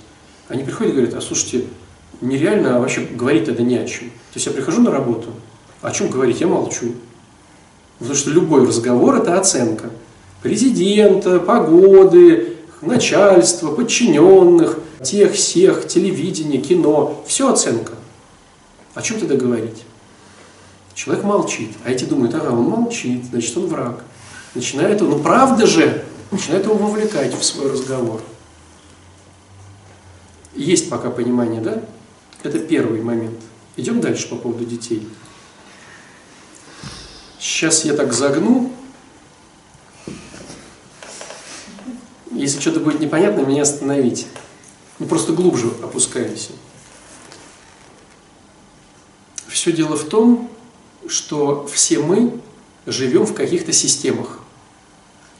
Система, я подразумеваю, это сообщество людей. Вот смотрите, одновременно мы сейчас живем в каких системах? Система государства, мы в ней живем. В системе, допустим, религиозной мы живем. В системе, у меня есть муж или жена, в семейной системе живем. В дальней системе у меня есть родители или там братья и сестры живем. В системе работы мы живем. То есть в системе друзья мы живем. То есть мы одновременно живем в нескольких системах. Понимаете, да? То есть сообщество людей. Так вот, сложность вся заключается в том, что любая, любая, любая система создается создателями этой системы, начинателями дружбы, бизнеса, все, что государство. Любая система создается, чтобы с нее поиметь. Какие ресурсы можно поиметь с любой системы? Деньги, власть, время. Любая система создается создателями, чтобы поиметь с этой системы либо время, либо власть, либо деньги, либо все вместе. Простой пример. Я создаю фирму. Допустим, я открыл овощной ларек, позвал туда продавца, и у меня есть бухгалтер. Как вы думаете, я позвал туда продавца и бухгалтера, чтобы обогатить их? Я создал эту систему, чтобы с них поиметь что? Деньги поиметь, власть поиметь, время. Я поехал отдыхать, они работают и там что-то делают. Понимаете, да? Государство создавалось, чтобы прокормить пенсионеров и дать защиту населению. Или кто уходит во власть, он реально, вы думаете, думает, чтобы по поводу людей, он хочет поиметь время, власть и деньги. Либо все вместе. Любая система, созданная человеком, так как мы эгоцентрики, подразумевает, что я хочу поиметь с носителей системы время, власть, деньги. И самое страшное, что происходит, что когда я рождаюсь в семье, семья создается тоже по принципу поиметь с нее что-то. Это самое страшное. С государством там ладно, или с бизнесом. Я нахожу себе жену, а жена находит меня, чтобы мы что-то друг от друга поимели. Как я выбираю себе жену? Красивый мужчина выбирает себе красивую женщину, чтобы что поиметь? Красоту. Выбирает, чтобы хорошо готовила. Выбирает, чтобы что поиметь? Вкус. Выбирает, чтобы она его уважала. Что поиметь? Власть. Она выбирает меня как? Выберет перспективного финансового или нищеброда безперспективного? Чтобы что поиметь? Деньги. Или в будущем деньги. То есть, к сожалению, когда мы образуем семью, мы хотим что-то поиметь. А семья распалась. Допустим, спрашиваешь мужчину, а что ты ушел? Он говорит, да как? Стала страшной, борщ не готовит, дома бардак, за детьми не следит. Я не могу поиметь это, говорит он другими словами, поэтому я от нее ушел. Этот бухгалтер не справляется с этой работой, я нанял другого бухгалтера. Понимаете метафору? К сожалению. Так вот, страш, страшность заключается в том, что так как мы всегда находимся в системах, которые хотят нас поиметь, мы и сами создаем систему, самую любимую и нежную, под названием «семья», чтобы тоже с нее что-то поиметь. И самое страшное в этой сердцевине то, что мы и рожаем детей, чтобы с них что-то поиметь. Это самое страшное.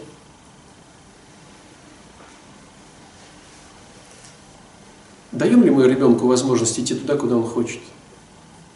Нет. Мы, как правило, суем его в те секции, в те кружки, которые мы считаем нужным. Вот когда мы учились в школе, все любили учиться в школе и прям фанатели, а можно и в воскресенье пойду в школу? Нет. И ребенок говорит, я не хочу идти в школу. А что мы делаем? Мы заставляем его идти в эту школу. Мы не меняем школу, мы не разбираемся, мы не нанимаем. Мы, нам проще отдать его в какую-то школу и сказать галочкой, ну, он учится. Мы одеваем ребенка красиво. Потому что ему это нужно? Или потому что моя теща скажет, ты вы что тут, нищеброды, что ли, что моего внука так одели? Понимаете? Даже когда ребенок простудится, первая мысль, блин, мне опять надо брать больничный. У меня будут проблемы с больничным на работе, а не ребенок сейчас болеет. Конечно, мы потом одумываемся, но первично это что приходит? Я не могу поиметь. Так вот, к сожалению, ребенок, он еще не понимает то, что систему, э, система хочет с него поиметь. И в первую очередь бабушки, дедушки, папа, мама. И он сопротивляется. А как мы заставляем его делать то, что нам нужно? Да, две, два вида манипуляций, придуманных родителями, стопроцентно работающие. Чувство страха, чувство вины. Чувство страха. Не ходи туда, тебя собьет машина.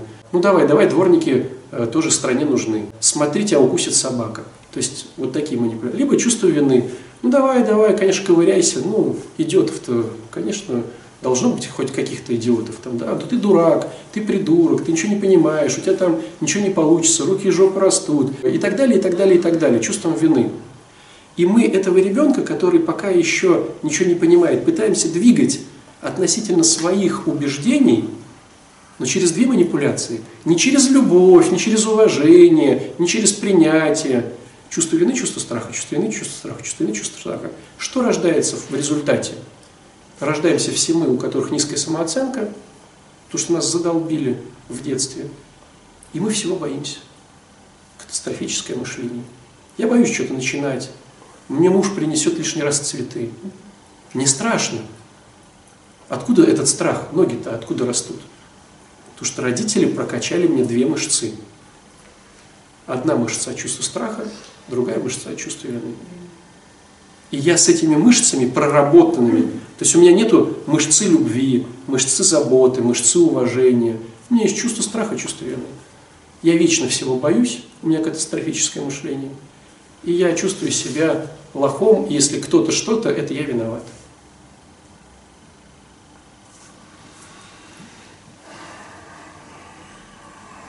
Что делать? Мне порой спрашивают, а как же вот, он сейчас скажет, я не хочу идти в школу. Конечно, потому что в школе все неинтересно. Ну, а я не хочу идти туда-то, я не хочу идти сюда-то, потому что там так вот, да, неинтересно. Либо надо его заставить идти туда, куда неинтересно, либо создать для него условия, где ему интересно. Но ведь создавать условия запарно, межработа, отношения, свои проекты. Все идут в школу, и ты иди в школу. Что тебе надо, что ты выпендриваешься? А иначе папе скажу, ты что, уроки не делаешь? Ну все, вечером разберемся. Или телевизор не будешь смотреть, вкусняшки не получишь. Ну, на день рождения тогда подарок получит другой мальчик. Да? Чувство вины, чувство страха, чувство вины, чувство страха, чувство вины, чувство страха. И все. Он идет в эту школу, он идет в этот институт, он идет на эту работу. Там на работе начинает начальник им манипулировать, государство манипулирует. Ну, что делать с ребенком десяти лет, который еще пока сопротивляется системам забирающим? И было бы все так безнадежно, друзья, если бы не было одного шикарного выхода. Иногда спрашивают неверующие люди, расскажи, что такое христианство. Так вот, христианство – это когда Бог предпринял возможность изменить эту схему. То есть создать систему, которая будет не забирающей, а отдающей. То есть мы создаем системы, чтобы из них что-то поиметь.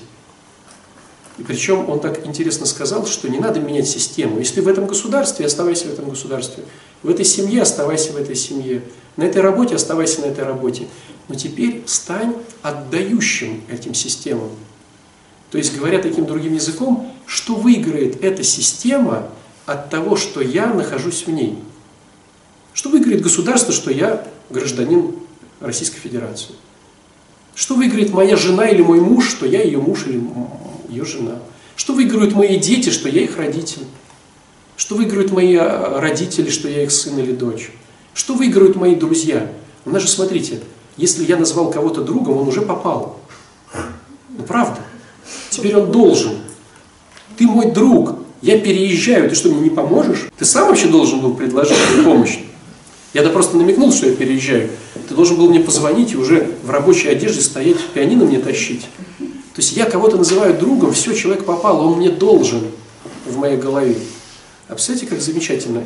Это мой друг, я хочу сделать для него что-то, что ему важно. У нас же так не работает. Это мои соседи. Что мне сделать? Вот вы знаете дни рождения своих соседей, памятные даты. Убирайтесь ли вы на лестничной площадке, когда это, ну я же плачу ЖЭКу, теперь ЖЭК мне должен. Ну иди со своей справедливостью куда-нибудь. Чуть и сложно махнуть там тряпкой на лестничной площадке во внеурочное время. Так вот, сложность заключается в том, что мир создан по подобию забирающих систем, а Христос предложил другую схему, систему строить отдающие. А у меня вопрос.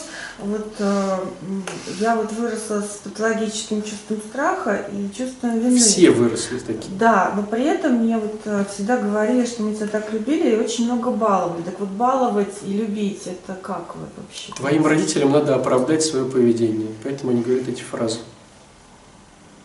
Ну баловать это не любовь, получается? Да не важно. Мы тебя любили и баловали, а ты выросла такой непонятный. Они не говорят, ты выросла такой классный, обалденный, огненный, воздушный, волшебный. Они так не говорят. Кто так говорит своим детям? Ты уроки сделал? Ты посмотри, на кого ты похож. Наверное, еще на тренировку не сходил. А вот это вот, а вот то-то. Ну все. Новый год не справляем, подарки получит ну другой. Вот наши схемы. Мне все равно дарили много подарков и как-то всегда пытались что-то. Почему тогда чувство вины и страха? Если я капризничала, то как вот все равно шли мне на поводу. Я не знаю, как. Они не шли тебе на поводу, просто им было проще уткнуть твой каприз, чем разбираться с первопричиной. То есть проще дать ребенку то, что он хочет, чем понять, что он на самом деле хочет. Проще ребенка посадить перед телевизором, а самой постирать белье. Ну так ведь? А потом, откуда они все компьютерно зависимые? А кто купил этот планшет? Я, что ли? Отец Александр прошелся по всем домам и купил планшеты, смартфоны, телевизоры. Он у меня играет в компьютер. А кто его купил? Дед Мороз? Ты ему и купил. А почему ты купил? Чтобы выкроить себе время, чтобы позаниматься своей жизнью. Ну так, по-честному-то. Ну вот и получай то, что выросло.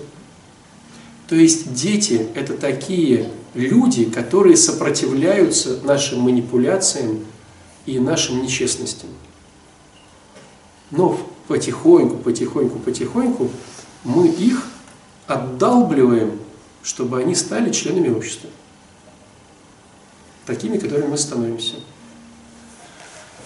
Как это не грустно. То есть, смотрите, опять и опять хочешь изменить детей, порадуйся, что он сопротивляется. То есть, первая мысль – это как круто, что ребенок еще сопротивляется. Потому что апогей этого страха – это сорокалетний мужик, живущий со своей мамой, ее слушающийся, и э, вот и ходящий такой, вот в чем она его одела, в том и ходит, и все и слушается. Вот это апогей этого страха. Ребенок сопротивляется, это очень здорово. Он сопротивляется нечестностям, хитростям, обманам и тому всему.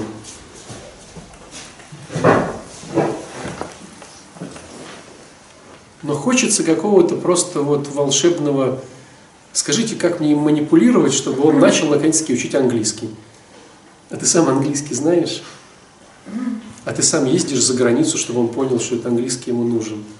В результате ребенок учит непонятные слова с непонятной учительницей, которая там тоже была два раза, и знает, что родители даже не имеют загранпаспорта и никуда не выезжают. Какая мотивация учить английский? Отдайте его сейчас в другую страну, он за полгода будет говорить как на своем родном. Нет. Я вот помню, я учил английский школа, институт, семинарии, и еще, ну, я еще почитал, вот лет двадцать пять я учил английский по советским системам, на пятерке сдавал. This is the table, is this the table, yes, is this the table. Вот мой э, уровень английского за двадцать пять лет советской программы. Если бы я пожил сейчас полгода где-то за границей, я бы нормально разговаривал. Поэтому все намного хитрее. Идея вся в том, что если вас что-то не устраивает с мужем, с ребенком, с женой, надо начинать копать с себя. Что я делаю не так, что он не, при, не прилетает на мою медоносную фабрику, и как здорово, что ребенок сопротивляется, и сделать так, чтобы он искренне заинтересовался. Вот вспомните по детству, ну так, может быть, у мужиков, у парней, если во дворе появлялся дядька, фанат мопедов, то все дети были рядом с ним. Почему? Потому что он фанат мопедов, и он их заражал. Вот и все. Учительница математики, если она не фанат математики, она не заразит. Я помню, в институте я разговорился с преподавательницей уже в возрасте, ей около семидесяти было. Она математичка была по высшей математике. В мужском первый институт ЛЭТИ был. И мы как-то с ней сдружились, я говорю, слушайте, а почему вот вы, ну, женщина, занимаетесь математикой, всю жизнь посвятили? Она говорит, я пришла в ЛЭТИ, чтобы выйти замуж. Но был такой преподаватель математики, что я влюбилась в математику и посвятила ей всю свою жизнь. Понимаете? Как мне заставить ребенка учить математику? Да никак. Если ты сама ее не помнишь, и она тебе не нужна, и преподаватели такие же, то никак ты его не заставишь. Кроме манипуляций. А вот у меня вопрос. А как объяснить феномен патологического послушания вот у детей? Вот это как раз дети, которых, которых сломили. Прям с маленького самого возраста? С да, с то есть их э, психику задушили, и ему проще подстроиться под систему, чем отвоевать свое место под солнцем. То есть это вот страшно. То есть пока ребенок сопротивляется и бунтует, это здорово. И имейте в виду, если мы еще добиваем тему детей, очень нехорошо, когда твой ребенок особенный. Он у меня по математике, по шахматам, в пятнадцать лет мастер спорта по гимнастике. Это все плохо. Ну, если вы видели, допустим, гимнастику, как они ломают психику ребенка, причем страх гимнастики заключается в том, что родитель присутствует на занятии. То есть преподаватель ломает ребенка, а мама стоит, то есть тот объект, который изначально призван Богом защищать, и молчит. А если ребенок сам, сам стремится отнести к искусству? Вот, если ребенок сам стремится, это странно. То есть нормальные дети середнячки. Вот если ребенок стремится к чему-то, он может в большей степени от чего-то убегать. Просто раньше не было компьютерных игр, он ушел в шахматы или в математический кружок. Сейчас он ушел в компьютер. То есть средний ребенок, возьмите, как клубника у бабушки на, у метро на вокзале. Хорошая вкусная клубника, не идеальная. Она кривенькая, с пупырышками, но она настоящая, она вкусная. Если клубника идеальная, в ней есть какая-то ну, нечестность. Понимаете, да, о чем? Идеальный ребенок – это плохо. Это значит, что он почему-то прячется в этом мире, чтобы уйти от чего-то. Нет, а если не идеально, если уже Александр, допустим, ну вот вы привели пример с мастером спорта по гимнастике. Ну вы привели пример, когда родители стоят да, над ребенком, чтобы он обязательно выигрывать результат. А если, например, ребенок сам стремится? Я про это говорю. То есть нормальный ребенок там постремился, потом сюда перешел, постремился, тут постремился, остыл, сюда на коньках катается, потом в гимнастику пошел, потом в бокс записался. Он познает этот мир. То есть мы смотрим Олимпиаду и видим патологически больных детей всех изначально. Да. Ну, психически. Вы не представляете, сколько зависимых людей среди больших спортсменов. Даже не, не представляете себе. А как же талант? Есть же талантливые гении, например. Ну, в музыке, например. Да, да, вот есть такие люди. Ну, если вы готовы, я вам расскажу немножко про зависимости. Опять же, может, полезно будет для детской темы. Я вам сейчас буду рассказывать очень грубо. То есть не, не, скажем так, профессионально, а по-бытовому, чтобы... Ну, сразу прошу прощения у тех, кто в теме понимает и будет грубовато. Люди, грубо говоря, делятся на две части по психике. Мягкая психика и твердая психика. Я так грубо. Что такое твердая психика? Ему сказали, он дурак. У него в одно ухо влетело, в другое вылетело и дальше побежал. Мягкая психика. Ему сказали, дурак, он на три дня подзагрузился. Так вот, те, у кого твердая психика, они, как правило, не становятся зависимыми. Зависимыми становятся люди с мягкой психикой.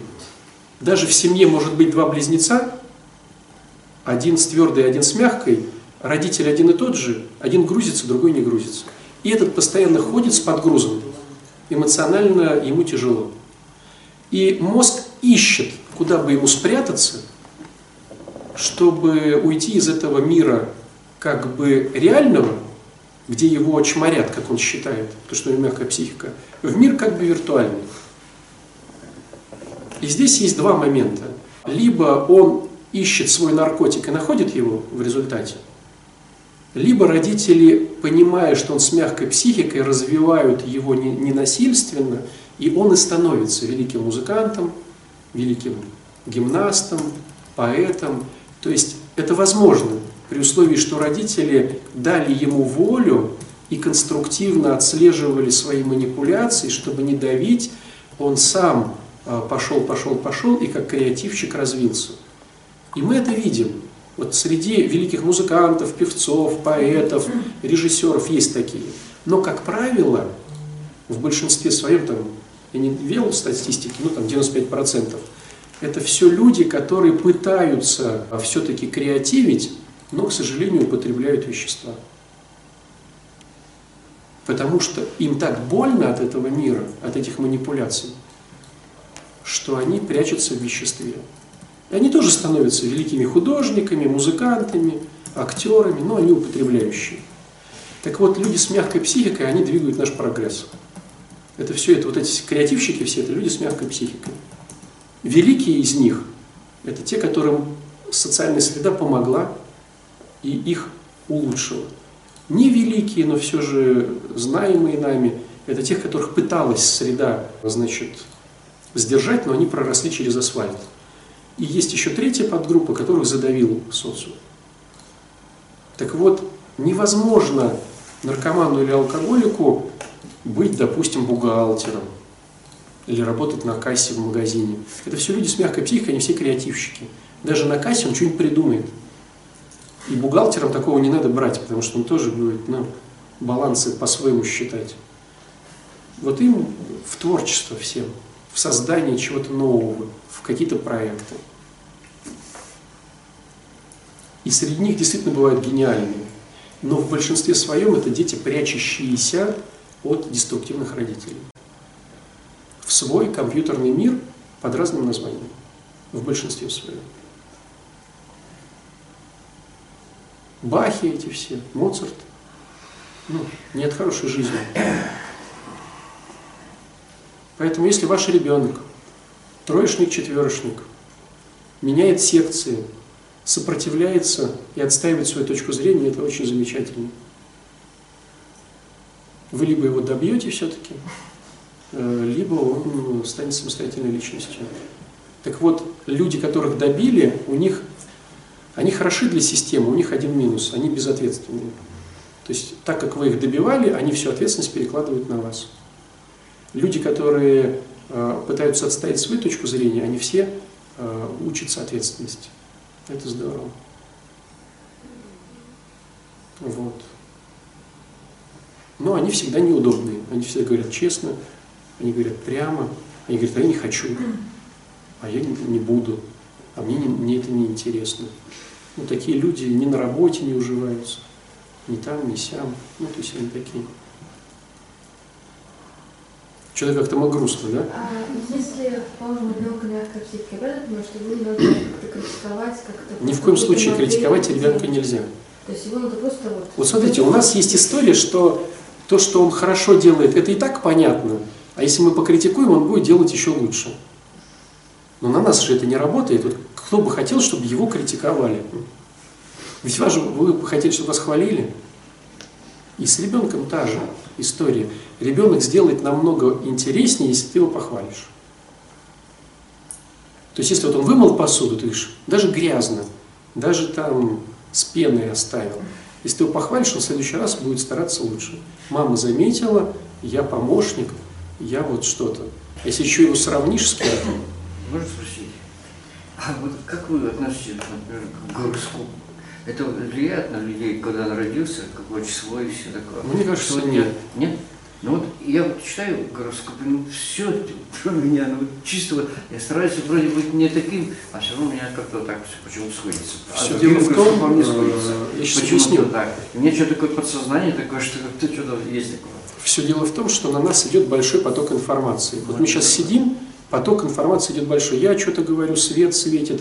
У вас там в животе бурлит, ну, поток большой. Mm-hmm. И мы из всего этого потока выбираем только то, что нам выгодно. Mm-hmm. Понятно. То есть вы в гороскопе заметите только то, что вам выгодно. А, что вам, что... Конечно. Ну, ладно. Сильные люди сегодня должны отдохнуть. Надо же. Я не начал так сильно с гороскопом, что мне выгодно, потому что человек смотрит на меня и скажет, о, так ты вот такой по гороскопу, а ты откуда вы знаете? Да, сразу меня уже скусило. Мы с, на, нашей, психике а? свойств, нашей психике свойственно быть правыми. Ну, кто-то, значит, этим, это... Если я не прав, я плохо сплю. Поэтому в гороскопе, в телевидении, ну, то есть во всем я найду выгод, выгодную для себя позицию. То есть, если мне не выгодно копать огород для тещи, кто-то мне скажет, что это ты бледный какой-то? Я такой, да реально, я вот правда, ты прям прозорливый, я прям чувствую, что я бледный, мне сегодня полежать. А если там с мужиками футбол, то даже не услышу эту фразу. Ты какой-то бледный, ты слушай, что за бред? Даже не, не услышу ее, а здесь услышу. То есть мы из всего потока информации берем только выгодную для нас стратегию. Да. В том числе и гороскоп. Подсознатель поменять, что я по гороскопу совсем другой знак. И тогда буду так уже, да? Так что сейчас. Это вообще не надо гороскоп, зачем? Гороскоп потому что я знал, а вот как вот всего знал, что все про меня, я без него формировался. Ну смотрите, если я, вот как работают продажи, если я сделал предоплату, я объясню себе, что я прав. Если я не сделал предоплату, я объясню себе, что я прав. Поэтому они пытаются сделать предоплату. Тогда я найду причины объяснить, что мне это нужно. Не сделал предоплату, найду причины сделать, что не нужно.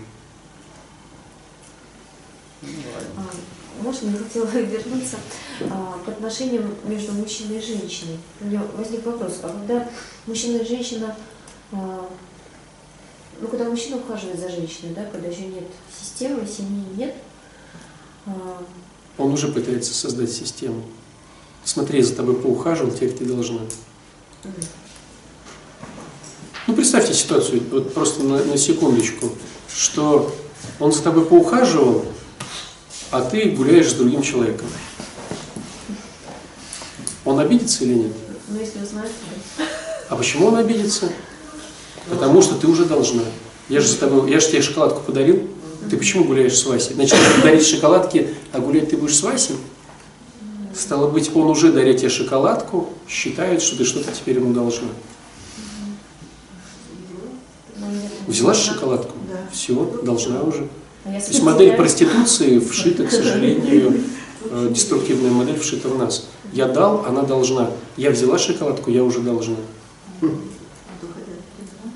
Ведь существуют мужчины, которые патологически не хотят попадать в эту систему.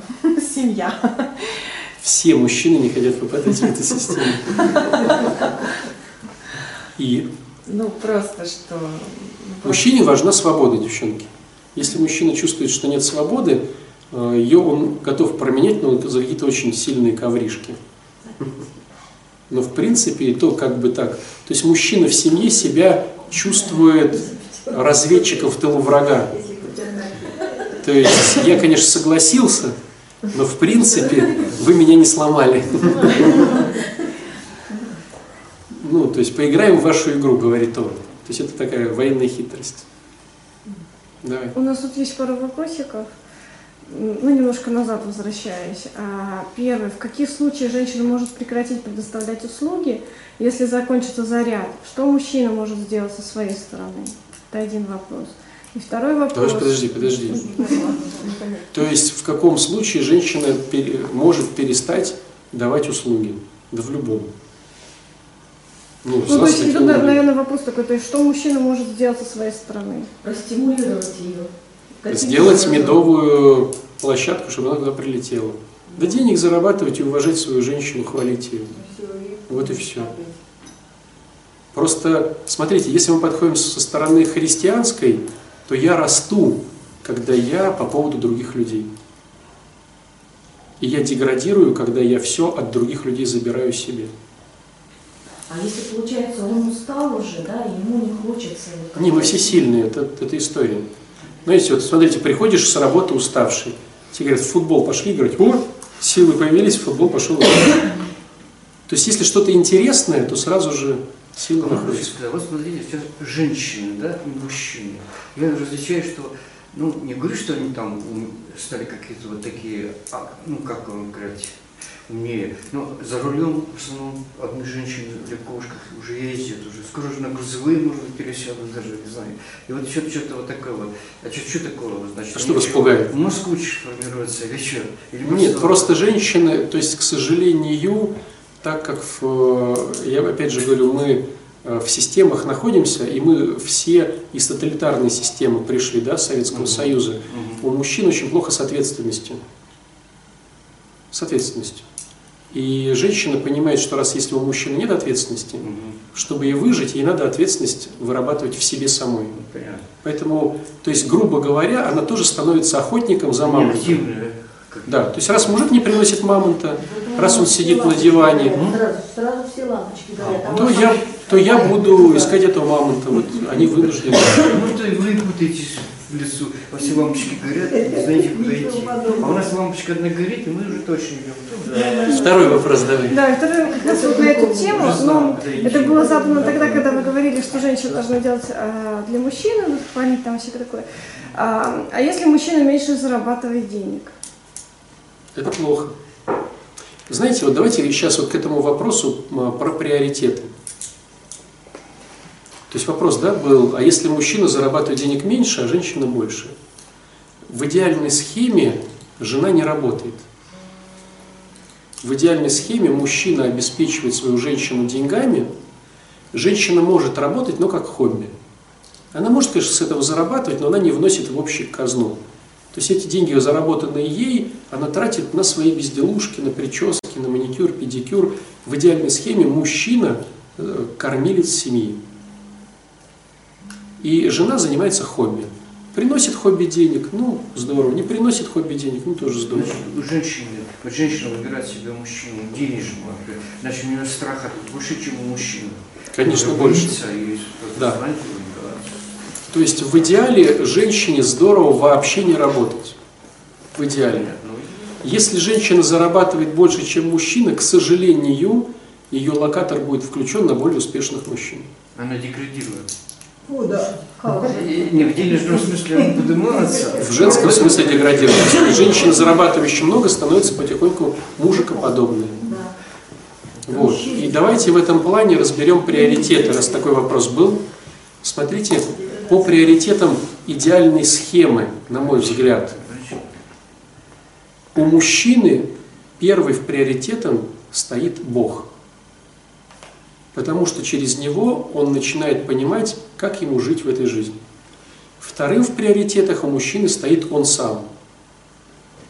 Если он не вложится в себя, ни в кого не вложится, сил не будет. Третьим в приоритетах стоит жена. Четвертым стоят дети. Пятым стоят родители его и жены. И шестым там друзья и вся, всякое такое хобби. Сейчас, сейчас, давайте эту объясним схему. То есть, почему у мужчины сначала Бог, просто у многих сначала он, а потом Бог. В чем минус? Если в приоритетах я первый, а Бог второй, я на Бога смотрю через эгоизм. А если у меня Бог первый, то я уже на себя смотрю через призму Бога. Понимаете, да? Потом жена, потом дети, потом родители те и другие, потом друзья. Стало быть, если у меня есть деньги, куда я в первую очередь их отдаю? Богу. Во вторую трачу на себя. В третью трачу на жену. В четвертую трачу на детей. В пятую на родителей. В шестую на друзей. У жены все наоборот. У жены в приоритетах первый кто? Муж. Муж. Муж. Почему не Бог? Потому что если в этой схеме Бог приходит через мужа, а у нее в приоритетах муж, то Бог приходит и к ней. Вторым кто стоит? Она сама. Она сама. Третьим? Дети. Четвертым? Родители. Нет. Все. Все? А. Родители, муж заботится о родителях. Жена, вот, муж, я и дети. Вот идеальная жена. Никаких подруг. Получается так. Я, ну, у жены жена, ну, для себя дети, а потом муж. Это плохо. Да, получается, в основном, да, так получается у всех. Ну, не у всех, но просто если такая схема есть, делает, ну, все, если схема такая есть, то муж найдет женщину, которая вот ставит в приоритетах его.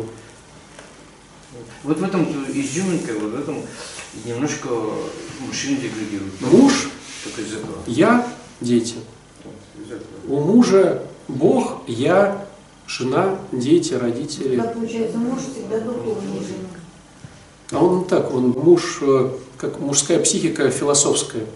То есть он готов размышлять, почему Бог, для чего, как. Жене все проще. Шторки, борщик. Что значит хорошо, нехорошо? Просто видите, мы жили в то время, когда, ну, воспитывались, да, формировались, когда не было разницы муж и жена. То есть и муж, и жена должны были работать, зарабатывать, учиться, ну, в результате имеем то, что имеем. Вот. Поэтому в идеале муж через Бога заботится о себе, о жене, о детях, о родителях, вот. А жена заботится о нем, о себе и о детях. И все подруги от лукавого. То, что пойдет к подруге, подруги накрутят.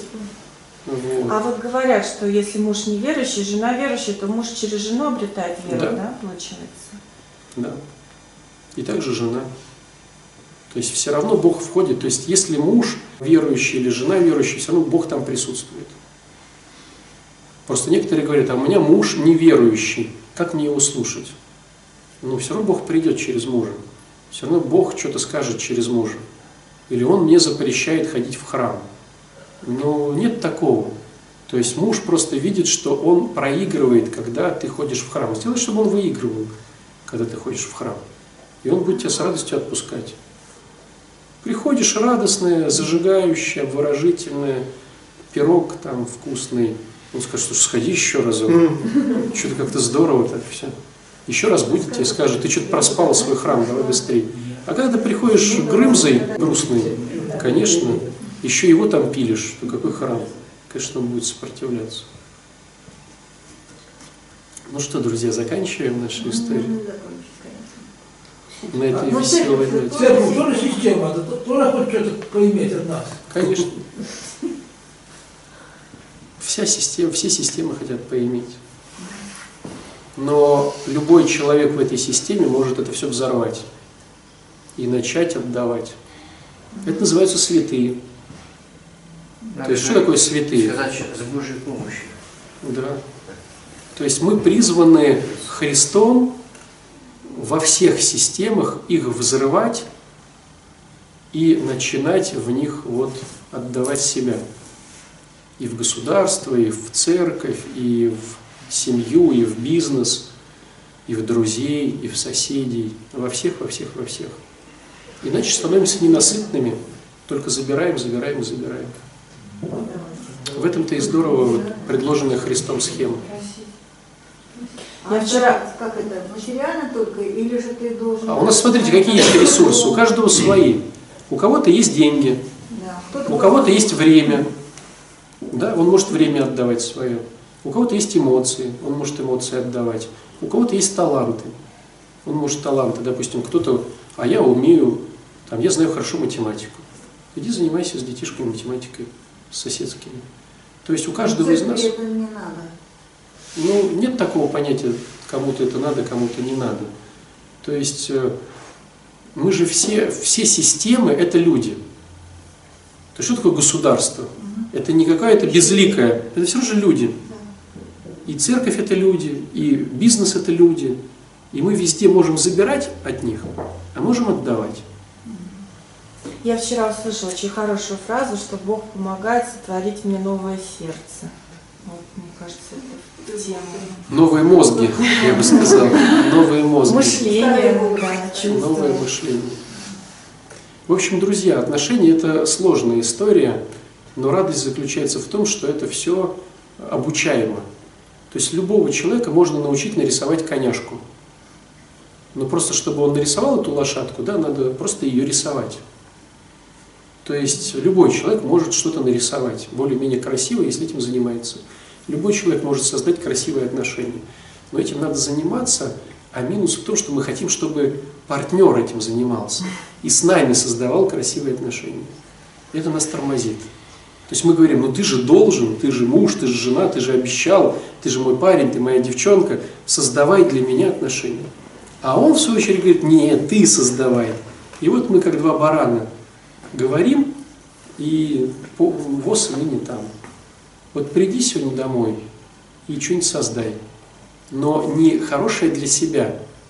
То есть, если ты любишь борщ, а он просит еды, спроси, какой еды он просит. Может, ему нужна каша, а ты сотворишь опять свой борщ. Вкусный для себя, но опостылый для него. То есть, хочешь еду приготовить, спроси его, какую. Хочешь песню поставить, спроси его, какую.